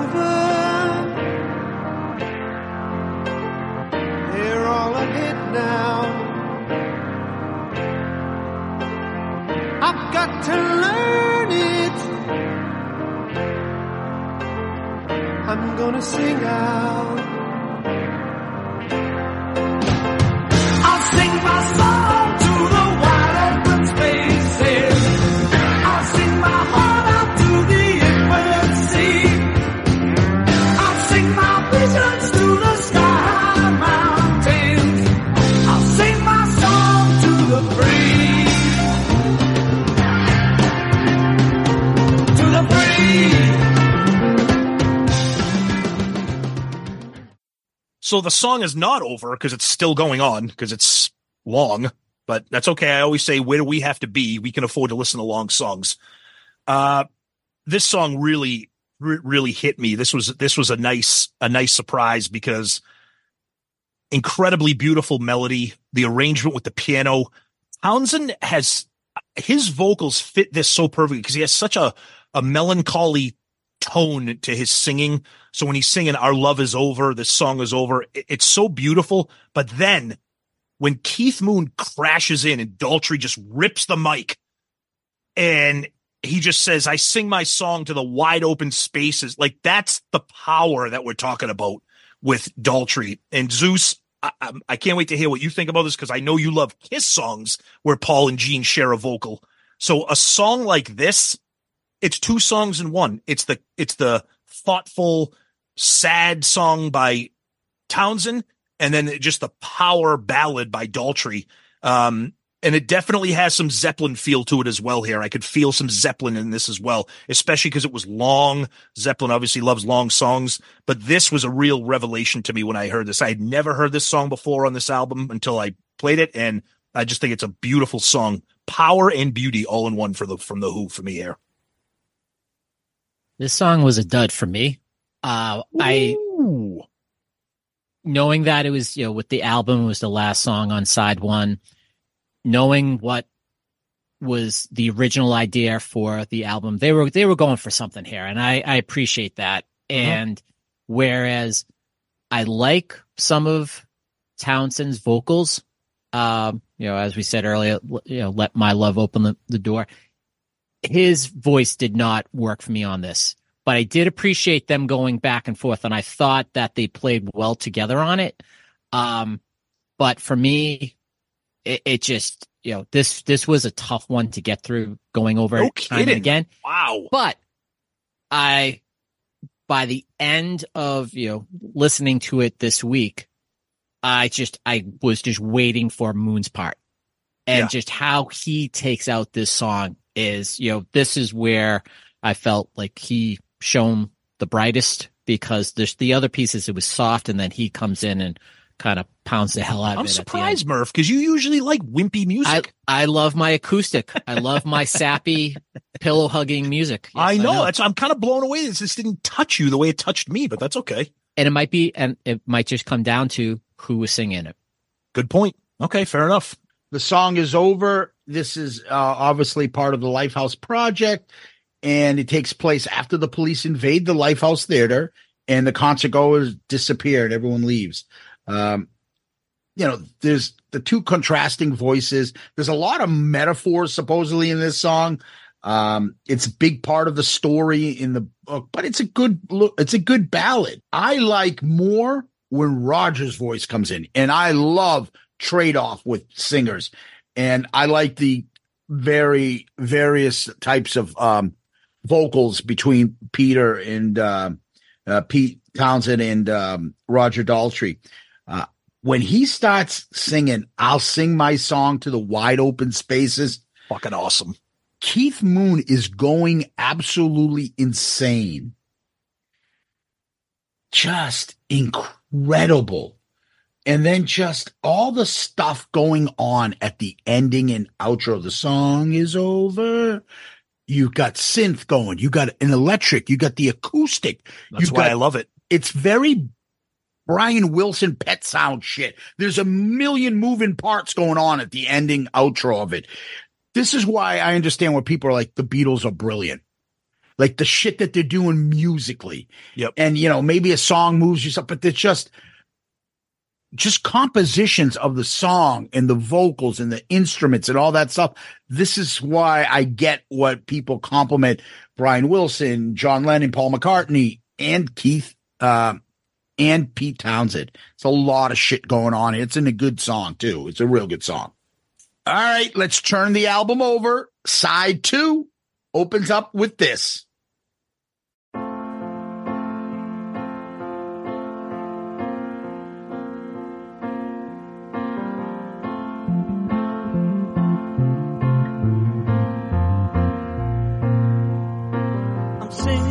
Note cause it fits in well with the cards I'm playing. I can't pretend there's any meaning hidden in the things I'm saying, but I'm in tune, right in tune. I'm in tune, and I'm gonna tune.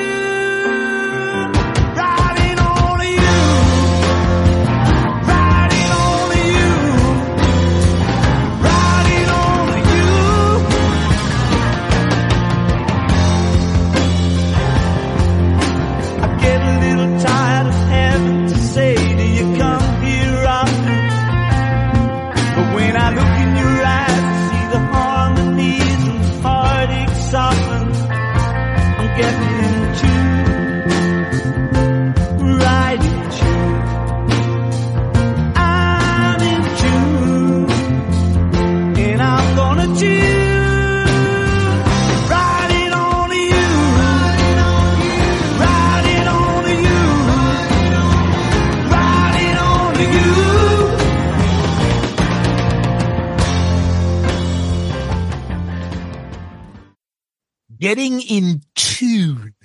right on tune. uh, another just awesome revelation for me when I heard this. I love Elton John and I love Billy Joel, so I love like singer songwriter type piano stuff. Again, these are the, I like when songs like this start off very like thoughtful and emotional, and then the band just kicks in and just Daltrey just takes off. It, it, it in the ver when the verses come in, there's little guitar fills at the end of each lyric. John Entwistle's bass line is fucking out of this world. It's got an awesome call and answer style chorus that I love. But then the then I just started laughing, and I don't know if we've been doing this for too long or whatever. But when he's like, when he starts saying, "I'm just banging on my old piano," and then it's like getting in tune with the straight and narrow. I'm all I'm picturing is the fucking Muppets. And Oh my god, I had I had Rowlf. I had Rowlf. Yes, yeah, thank you. Yes, yes. I want to picture this Rowlf banging on the piano and then like Kermit just sitting there going, getting in tune with the straight, and everybody just bouncing along. But that, I mean, but I love that. And then of course it speeds up again. You get an outro that kind of changes gears real fast, real sped up. It's a great song. And, uh, you know, again, I, I'm, I'm pissed off that, you know, I spent 51 years of my life not ever knowing this song because I think it's a, I think it's a great one. Another fantastic deep cut. I can't believe we were roommates for four years. This Imagine that. song, this song, just didn't connect. Now here's What why. is the matter with you? Here's Who here's the reason whose why. idea was it to bring Who- whose idea was it to bring? Oh, did you? Did Sonny Pooty pay you? No, Jesus Christ, Murph. look, I, I'm listening to the lyrics. I just saw Book of Mormon two That's weeks not ago. good. A good Is that thing. a positive but- thing? but I'm I'm picturing as the song, I'm sitting at a, at a theater and you know, I'm getting in tune. I picture him singing like this is a uh, one of the numbers in the the musical. Yeah, I I, could, I know what you mean. I could see that. with the lyrics. So it's, the, it's a little theatrical. It- It's, it's, part little- of a it's part of a fucking Yeah, yeah. project, Right. right? Yeah, Right. No, and that's it. it. It's just if this is where it was going for Townshend, this is, you know, everyone's going straight and narrow, straight and narrow, and then just straight and narrow. But so I, I think just it got in my head. Um, but I mean, look, my wife, I like, you know, this one here. It's just, uh, yeah, the, the piano, the Muppets, the Muppets saved the song for me at least. nice. All right, so getting in tune as Tom and I was uh starting this uh episode, we were saying into each other. What? right on you, tooting right on you. right on you.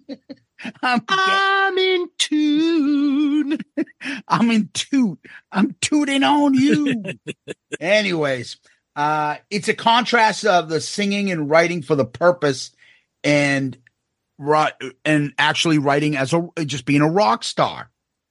So, you know, he's writing this song. Am I writing this just to fucking put something out there and be a rock star, or am I writing anything with meaning? What am I doing here? Uh, there's no real synth on this song. It's on the Jerry Maguire soundtrack. So there's a part where he says, I'm singing this note because it fits in well with the chords I'm playing. I can't Yep. pretend there's any meaning hidden in this thing I'm saying. It- it- that's basically the the contrast of what am I doing and he's analyzing himself as to what the purpose of being a musician and things like that on what it does for me it reminds me of nirvana's on a plain uh you know what the hell am i trying to say? It's now time to make it unclear write off lines that don't make sense. Similar kind of thing like what am i doing? What am i writing? Am i really writing about this? Or am i really writing about just being coy and stuff. And i and i and i like that contrast because this was done originally in 71 he's Yep. writing about that because no one knew what rock stars and what that like this rock stars are only since the 50s Yep. so, I mean, this is kind of new. Uh, but the fucking callback, I love it. right on you, and then Right on you. back and forth. Oh, it's so fucking good. And then even the intro, getting into to the straight and narrow, and Roger Daltrey's going nuts. Love it. Moon's going nuts. What a fucking outro. I love this song. Love it. Too. Yep. Yeah. All right. Let's go mobile.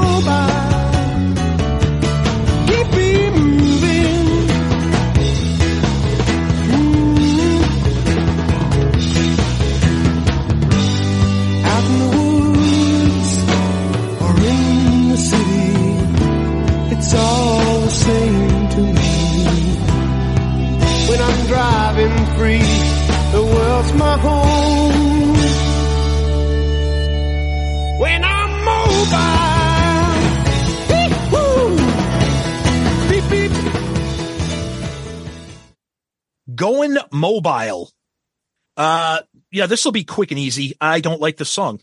I Oh. never liked this song. I don't like the Townshend's vocals. Uh the only thing I like about this song is if you listen to this from start to finish, the Keith Moon, it's one long drum fill. It, it- listen, next time you listen to this song, pay attention to what he's doing. There's no there's no drum beat. he is just doing fills the entire time, which I think is fucking phenomenal. Townshend's voice, he does sound great.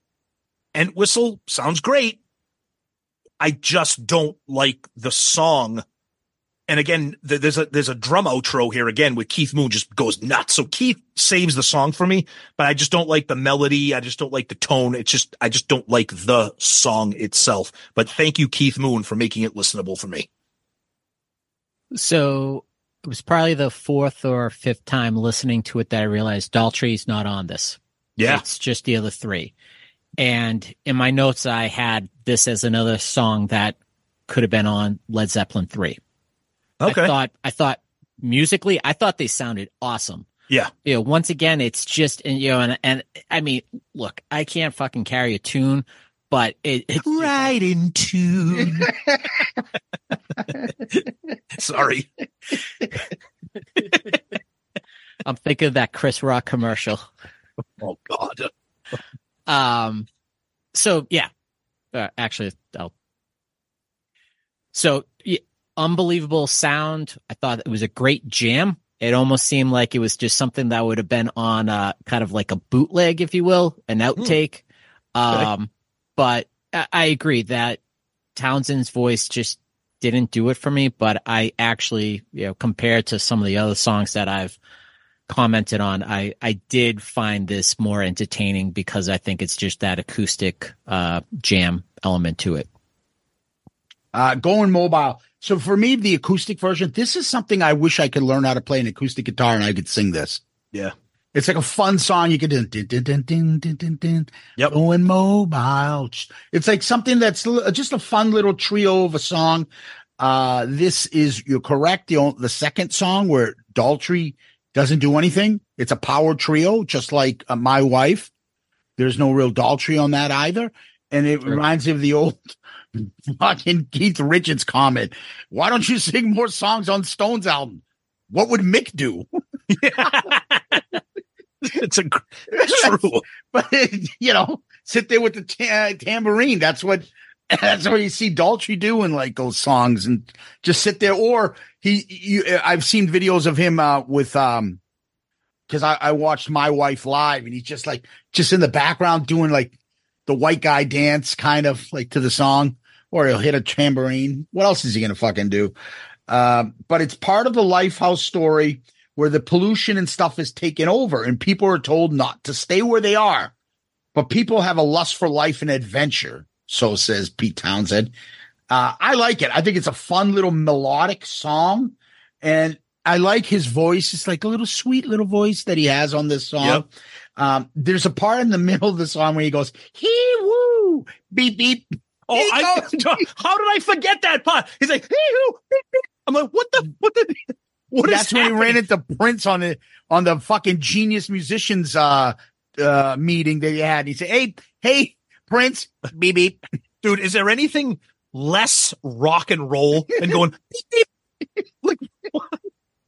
Uh, there's a solo, and then fucking Moon is just going nuts, and the guitar and the synth going on there. I like it. I think it's a fun little ditty, and uh let's go to the next track.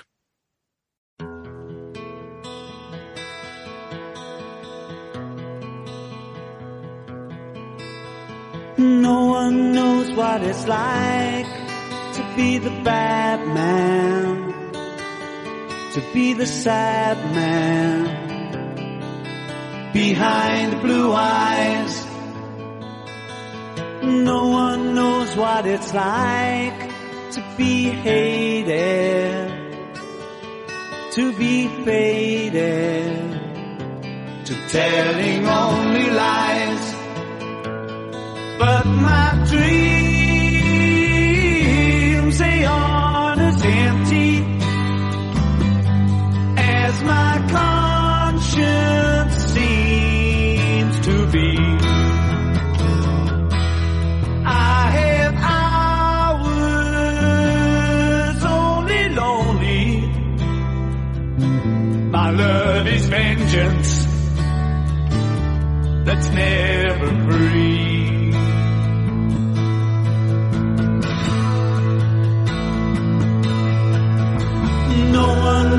What it's like to feel these feelings like I do. And I blame you. No one bites back as hard on their anger.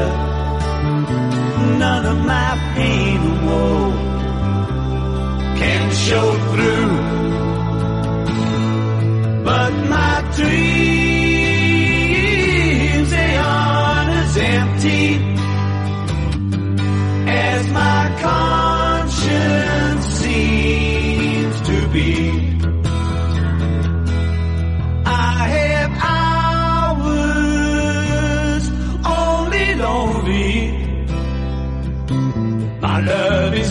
patience that's never free. Mm.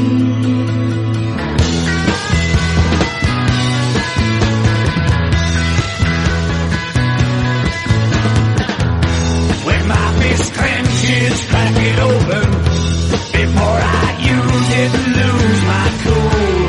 When I smile, tell me somebody.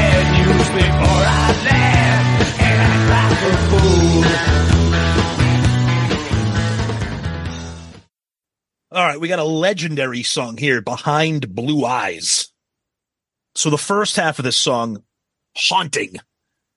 The acoustic tone, the harmonies, the backing vocals. To me, this is the song on the album that sounds very dated. It sounds very 60s, very Simon and Garfunkel ish, which I love Simon and Garfunkel. I love Paul Simon. I grew up listening to that stuff in my house. But then when the song turns the corner and rips and the band kicks in, you're like, holy shit. And again, Roger Daltrey with that power in, in the images that he's singing about, you know, stick your finger down my throat, like all this shit. It's just, it's just a wild song.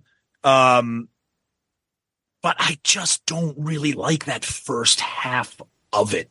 Like, again, I like that kind of acoustic singer songwriter stuff, but I don't know. I, I like the song. It's just I don't think I feel I, this is one of those songs I feel like I should like it more than I do. But I do like it, and the band sounds amazing. And this is another perfect example of the power of Daltrey. So I mean, it's a classic for a reason. Hundred percent agree, Tommy. Uh, classic. Won't skip it or change the station if it if it comes up. But I almost feel guilty that I should like it more. That it's something that I'm Yep. missing out on. What I picked up on is to me, this song reminded me a bit of Babe, I'm gonna leave you. It starts Oh, there you go. There you it go. starts off, you know, slow, trippy, haunty, and then I have it from two two minutes twenty seconds on. I love it. It's just the first two minutes of it that I, I I just I don't know, I, and I know it's more me because it is a great song. It will always be played on radio, but it's just something where you know, I, I think that's why I love this band, but it's for songs that are you know earlier during their like mod era and then kind of later on you better you bet. But uh for the, this one here i mean it, it's always going to be a, a staple on on the radio So Behind Blue Eyes was actually the second single. They made it to number 34 in the US. Uh, Lifehouse Project part, uh, sung by the main villain, Jimbo. And he's angry and full of angst. And he does understand because he feels he's a good guy, which when you know that story, then it makes the song, the song makes complete fucking sense. Yep. Um, Pete thought the song wasn't in character for British uh, to be a single in Britain, so he didn't release it there, but he released it in the U.S. and elsewhere. Uh, the guitar riff at the end is uh, the rock part is in the bridge of "Won't Get Fooled Again," so it's like kind of a like a link between both of the songs. Uh, I find the lyrics haunting. I, I, I, I mean, it's just it hits you real hard. You know, no one knows what it's like to be the bad man. You you get it what he's singing. Uh, you know what he's trying to portray behind blue eyes. When when Daltrey hits, but my dreams, I'm not Oh, going to yeah. attempt it. They aren't as empty as my conscience seems. Dude, his vocals are phenomenal on this Mhm. song. And then he gets into the fucking rock version. You know, when my fist clenches, crack it open before I use it and lose my control. Lyrics, vocals, it's off the charts. It's a beautiful song. It suffers for me because of fatigue factor. Yes. Um, but the 220 mark when the rock comes in, everybody fucking loves that stuff. And then it circles back to the soft beginning again. No one knows what it's like. I just think it's a genius song Mhm. that suffers from all right, we heard it. But when you fucking first hear those lyrics, probably when you first heard that song, no one knows what it's like, you know, to be the bad man or no one it's like to be hated. I mean, it's fucking those that's deep shit. Um, I love the song, but it does suffer from fatigue from me. So, all right. Let's go to why I picked this fucking album.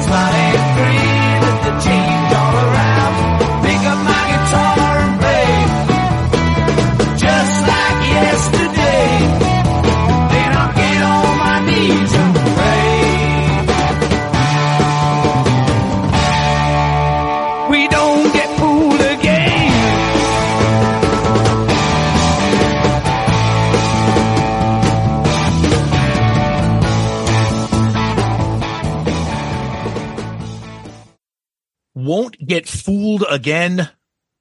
My opinion, one of the greatest songs in the history of rock music. Another intro that is legendary. You know the song as soon as you hear it. And when that drum kicks in and when the guitar riff kicks in, it's just, this is to me what fucking classic rock is all about. But to me, the one thing that'll just make this song timeless is the single greatest scream in the history of rock music ever. Yeah. He teases you a little bit at around the 430 mark. There's one.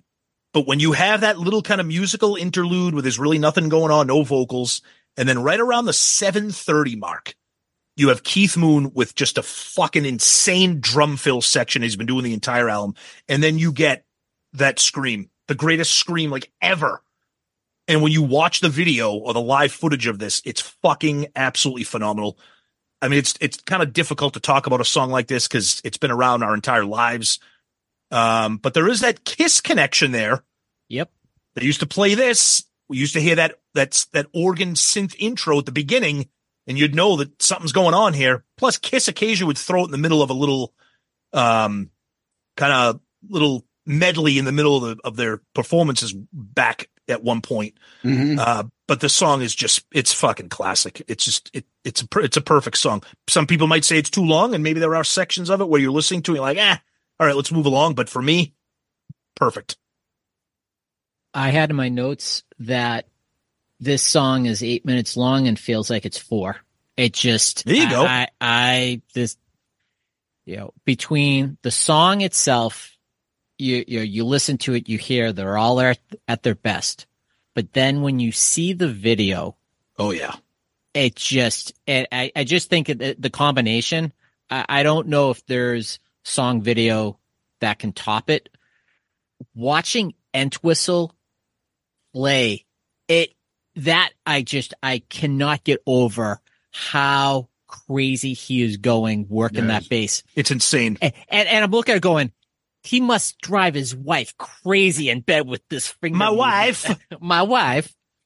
Um, and then for me, I mean, as much as I've kind of critiqued some of the things I've felt about Daltrey on this album, this is him at its best.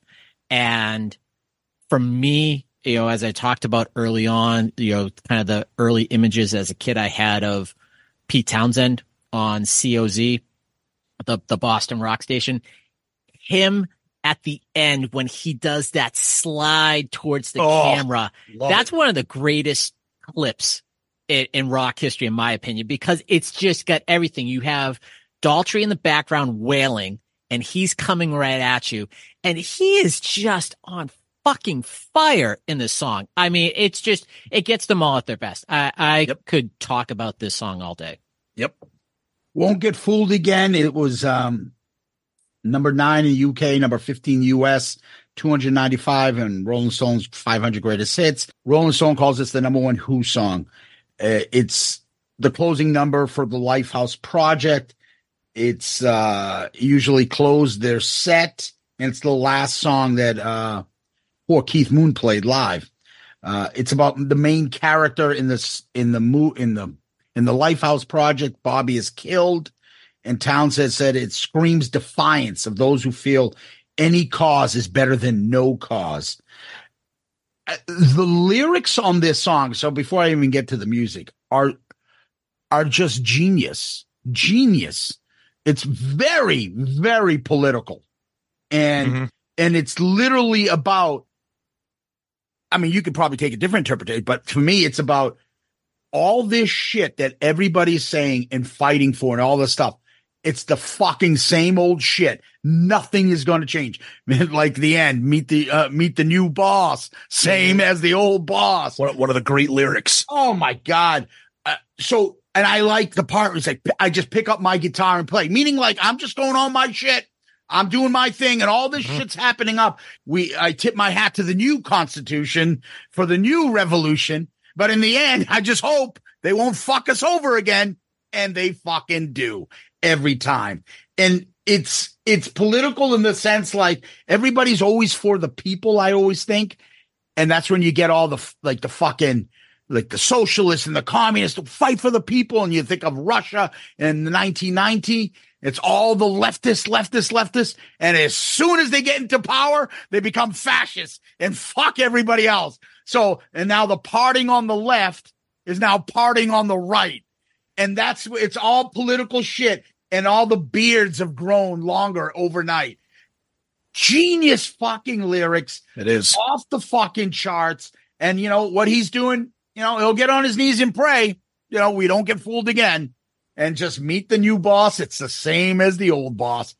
Fucking genius. Yep. Now, the music itself, once again, the synth is throughout this whole fucking album. We discussed it. But how much is the synth playing in this background? Yep. Right? It's amazing. It's amazing. It's fucking incredible. Insane. Yep. Oh my God. Dun, dun, dun. Just and the power chords and all this stuff that come in. Um, it's I, I mean, I can't uh, you already mentioned the scream, Tom, Oh, which un- is incredible. yeah. The I mentioned the synth uh, the insane uh, synth, which is gives it so much better of a feeling. Even there's a good rock uh guitar solo in there, and I'm not a big talented guitar solo guy because I don't think there's anything really that I've listened to on this album that's legendary. No. But eh, I mean, there's a decent solo here on this one. If you just watch that live concert video of Oh. this song, and you're not saying, God damn it, this is one of the greatest like bands caught at their greatest height. It and maybe the greatest of of any rock band ever at its height. Zeppelin on the top of the mountain, uh, you know, the Stones or the Who, and that's the moment for the Who. To me, and I, I don't give a shit. You know where this is going to fucking land. I'm going to say it right now. This is the greatest rock and roll song of all fucking time for me. This, there's nothing that's going to top this vocally, musically, lyrically, and performed live. Nothing. So this is why this album was picked. And I, I won't, I can't see anything ever beating this for me on ARC. Wow. Nice. Okay. So before we go into the rankings, let's get our final thoughts. Um, Murph, why don't you go ahead? All right. Well, uh, I, I'm really glad that you reached out and asked me to uh, to participate in this one because I, I feel like I knew a lot about the Who, but uh, this album allowed me to do a lot of research and, and get into a better understanding of just what was going through the mind of Townshend, how creative an individual he was, and just you know, I I, I took for granted and, and didn't appreciate how powerful these four are together, and that you know they really these four can go up against anyone in rock history. So uh, it was uh it was a nice treat, and and as I mentioned, you know, there were only four songs that I was familiar with, so it was it was cool to go deeper into their catalog, and I, I think you know a- after we wrap up here, I'll I'll still be uh, dabbling in in their uh, their catalog. Yeah, I was I was glad that you picked this album, Zeus, because I, the the Who is other than like other than the hits or like the rock radio songs that we've all heard for our entire lives, the Who was just a band I never got into. You know, kind of a blind spot for me. But um, this album, I it's it's a fucking fantastic listen. I mean, it's got the classics. You know, it's got the songs that you've heard.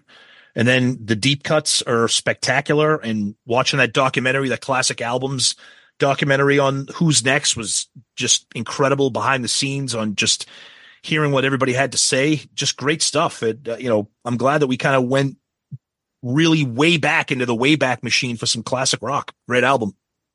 Yeah, I don't see us as far as like because most of our stuff is hard rock and stuff. I can't think of a harder rock album prior to 71, really. I mean, maybe maybe Black Sabbath stuff, okay? but Other than uh, something that's not Zeppelin, which would cover on Zeppelin Chronicles. yeah, yeah, yeah. I mean, I would say Black Sabbath, but this is about as heavy as you're gonna get in the early, early seventies. hmm So, but I wanted to get this because there's a couple songs that are all timers for me. And sometimes albums don't have to be even, but they have to have some songs that mean something to you and have an interest for you. And this is one of those albums that I specifically picked for that reason. And I would love to get the feedback from people and the ones that don't know this or are tired of this. Uh, oh, by the way, uh, Won't Get Fooled Again is on fucking a million movies and a million TV Yes. shows, CSI bullshit and stuff Yep. like that. Yep. But anyway, um, anybody that uh, you know wasn't sure about it, uh, you should listen to this album. I think, and hopefully you'll uh, experience something. And for those that do know this, glad. Uh, uh, I hope that you are glad that we picked this. But uh, let's get into the uh, tracks and figure out uh, the order. So uh, I'll start off. Okay. Number nine for me, it's not even close. Love ain't for keeping. Oh, Wow. Murph, Number nine, song is over. you both were breaking my heart. Number nine for me, bargain. Uh, eight song is over. Oh, Number eight, getting in tune. number eight, my wife. Uh, all right. Uh, getting in tune. Number seven. Number seven, going mobile. That is my number seven. That's my number six. Number six for me, bargain. Number six for me is behind blue eyes. Five for me. They call that a bargain. The best I've ever had. Number five for me, love ain't for keeping. I don't see what you guys see in that. I don't. Number five for me, right in tune. I'm tooting on you. Uh, number four for me is Borat's My Wife. oh God. Number four for me, behind blue eyes. Number four for me, the song is over. Uh, three, Behind Blue Eyes. Number three, my wife. Oh my God. Yeah, Merv. Number three, love ain't for keeping. What I think we all, I think we, I think we all, I think we all have the same. This might be an ARC first. All three of us have the same one and two. Yeah. Uh, let's figure that out. Number two for me, eh, eh, Baba O'Riley. Number two for me, won't get fooled again. You fucking suck, Murph. You never, never fucking bring up, him back. Murph. God never bring him back. I He's thought we were going to have an ARC first. Oh. Yeah, Bob O'Reilly's two for me. And uh, obviously, from the accolades I gave, won't get fooled again is number one. Number one, Barbara O'Reilly. Yeah, I got won't yeah won't get fooled again. Yep, that's okay. I mean, it's it, you know some people might think they're interchangeable, but that's all right. No, it it, it is for for Yeah. those those two. For me, they could be. Yep. So then you should have went along with us just to make us happy, Murph. What the fuck? How dare you? How dare you? So it looks like our average of the top four songs, shockingly here, is "Won't Get Fooled Again," Baba O'Riley, "Behind Blue Eyes," and somehow my wife. I love it. Love it. Yep. All right. Tom and I are going to continue the uh, tradition of album covers and album rankings. Tom, your covers, top five. Yep, my top five covers are Moving Pictures at number five, Rage Against the Machine, Blizzard of Oz, Purple Rain at number one, Master of Puppets. So I think this cover is stupid, but I think it's unique. I think it's, you know, kind of a classic image. Um, it's, it, I mean, it's not boring. I'll give it that. It's not boring. Like a lot of the covers that I have below it on my rankings. So I'm going to put Who's Next at number 33. Uh, it's right below Jar of Flies and right above Superunknown. I'm anxious to see how many votes my wife is going to get when we do the ARC poll next week. Zero. exactly. So for me, I had slided in at five, Peace of Mind, uh, four, Appetite for Destruction, three, Blizzard of Oz, two, Hotel California, one, I am putting this cover. Um, it, it gets it because it's. Let's be honest, it's iconic. Exactly. No- so for me, I'm putting this uh right above rocks and underneath purple at number 15. 15. Wow. Okay. Yeah. All right. So for albums themselves, my top five right now are number five, Fair Warning, Shout at the Devil, Purple Rain, Moving Pictures, Master of Puppets at number one. I like this album. It's this, it gets so difficult. We've done 49 albums and a lot of the genre is similar, you know, 80s, 90s, hard rock and grunge. So this is an outlier. So it, for me, it's difficult to rank because I look at my listings and it's like a mood thing but I think won't get fooled again. And Baba O'Riley just carry this so much, and the deep cuts are so fun. I'm actually going to throw this in at number twenty for me, um, and I'm going to put it right below Appetite for Destruction and right above Billy Squier's feet at Don't Say No. so I have it. Who's next at number twenty? Wow. Yeah. I think it's the highest you've ever put one of my albums, Tom. Nope. I got Purple at number ten. Oh, fuck. I stand Yep. corrected. Yep. All right. So let's go to mine. Mine number five is Pyromania. Four is Blizzard of Oz. Three, Hotel California. Two, Automatic of the People. Number one is Purple. I am putting this album at number 10. Ooh. All right. I'm moving it above Use Your Illusion 2. It's just, uh, Use Your Illusion 2 has got a lot of uneven stuff. That's that's what suffered for me when I was doing rankings. a little Yep. bit yeah and uh, i i mean i again i have to be kind of in the mood to listen to this kind of music sometimes versus 10 i can blast anytime. So i'm putting it underneath 10 so this is going at number 10 uh who's next? Nice. all right. What we do next is we go to this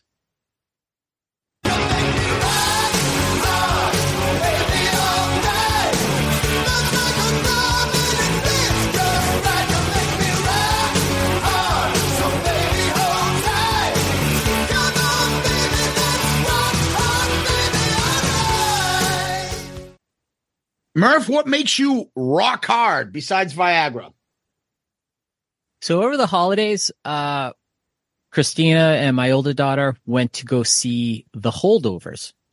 oh It's, uh, yeah. it's a movie starring Paul Giamatti, and he is a teacher, professor at this upscale private prep school in New England. It's set in the early 70s, and all the kids go home for break except a handful. And uh, the story revolves around him, the housemaid, if you will, and one student who spend the Christmas break together.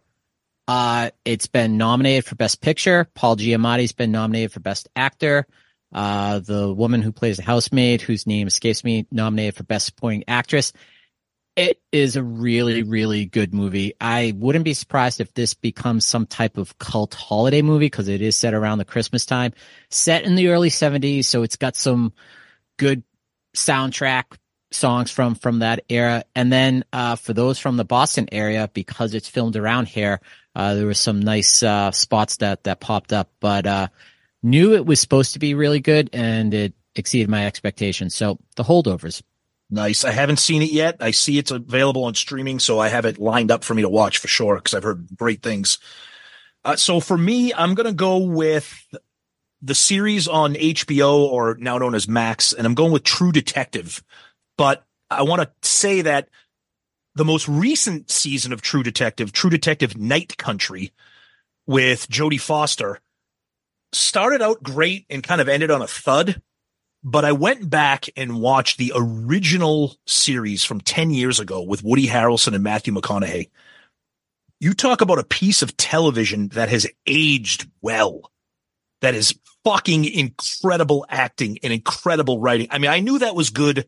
I knew that was good when I watched it originally, but watching it again and kind of making my way through the True Detective series, it's so unique. They're so original. The writing and the acting is amazing. So if you have not jumped on the True Detective wagon, I highly urge you to do so. And even though each season is completely different with different actors, there are a few very, very small and very, very interesting connective threads between each season. So it's available on Max streaming True Detective. There's four seasons. Great TV. Awesome. Yep. I was worried about it. I mean, I love Jodie Foster. Love her.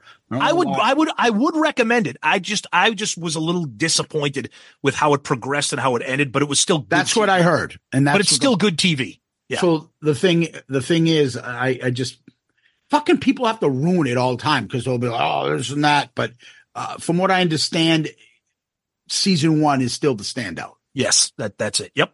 Yep. Okay. And I don't know what it is, Tom, but I don't know. I like my lesbians. I love Jodie. I, I love Jodie Foster. Love her. Wait, she's She's a awesome. lesbian? yeah. yeah. Is it Freddie Mercury? Oh, Freddie Mercury? Is he a gay man? Yeah. Doesn't Borat do that? Or he Yeah. doesn't believe that Freddie Mercury's gay? All right. All right. For mine, Tom, I, I was going back and forth with one, but I noticed that I, I want to talk about TV shows sometimes. You know, we don't. Uh, we don't usually get into a lot of this stuff, and this isn't a um uh actual uh sitcom or anything like that. But this is the Chris Wallace show I watched on CNN. Uh, Wallace came from Fox. So when he goes on to what's called, you know, a mid middle the CNN or leftist kind of thing, I always like Republicans on Democrat shows and Democrats on Republican shows. Me too. And the show goes on every Saturday and he has a panel of four experts and they're usually two on the kind of left and two on the right. So they have like on the right, it'll be like that guy, Reihan Salam. I don't know if you know him. Yep. And uh, Jonah Goldberg, Kristen Soltis Anderson. On the left, he has uh, Lulu Garcia Navarro. I don't, I don't remember who I she's who from. that is. But the person that I like the most, and I fucking hang on every word of hers, I love Kara Swisher, the tech genius out there that is fucking brilliant. She knows everything about tech and all that stuff.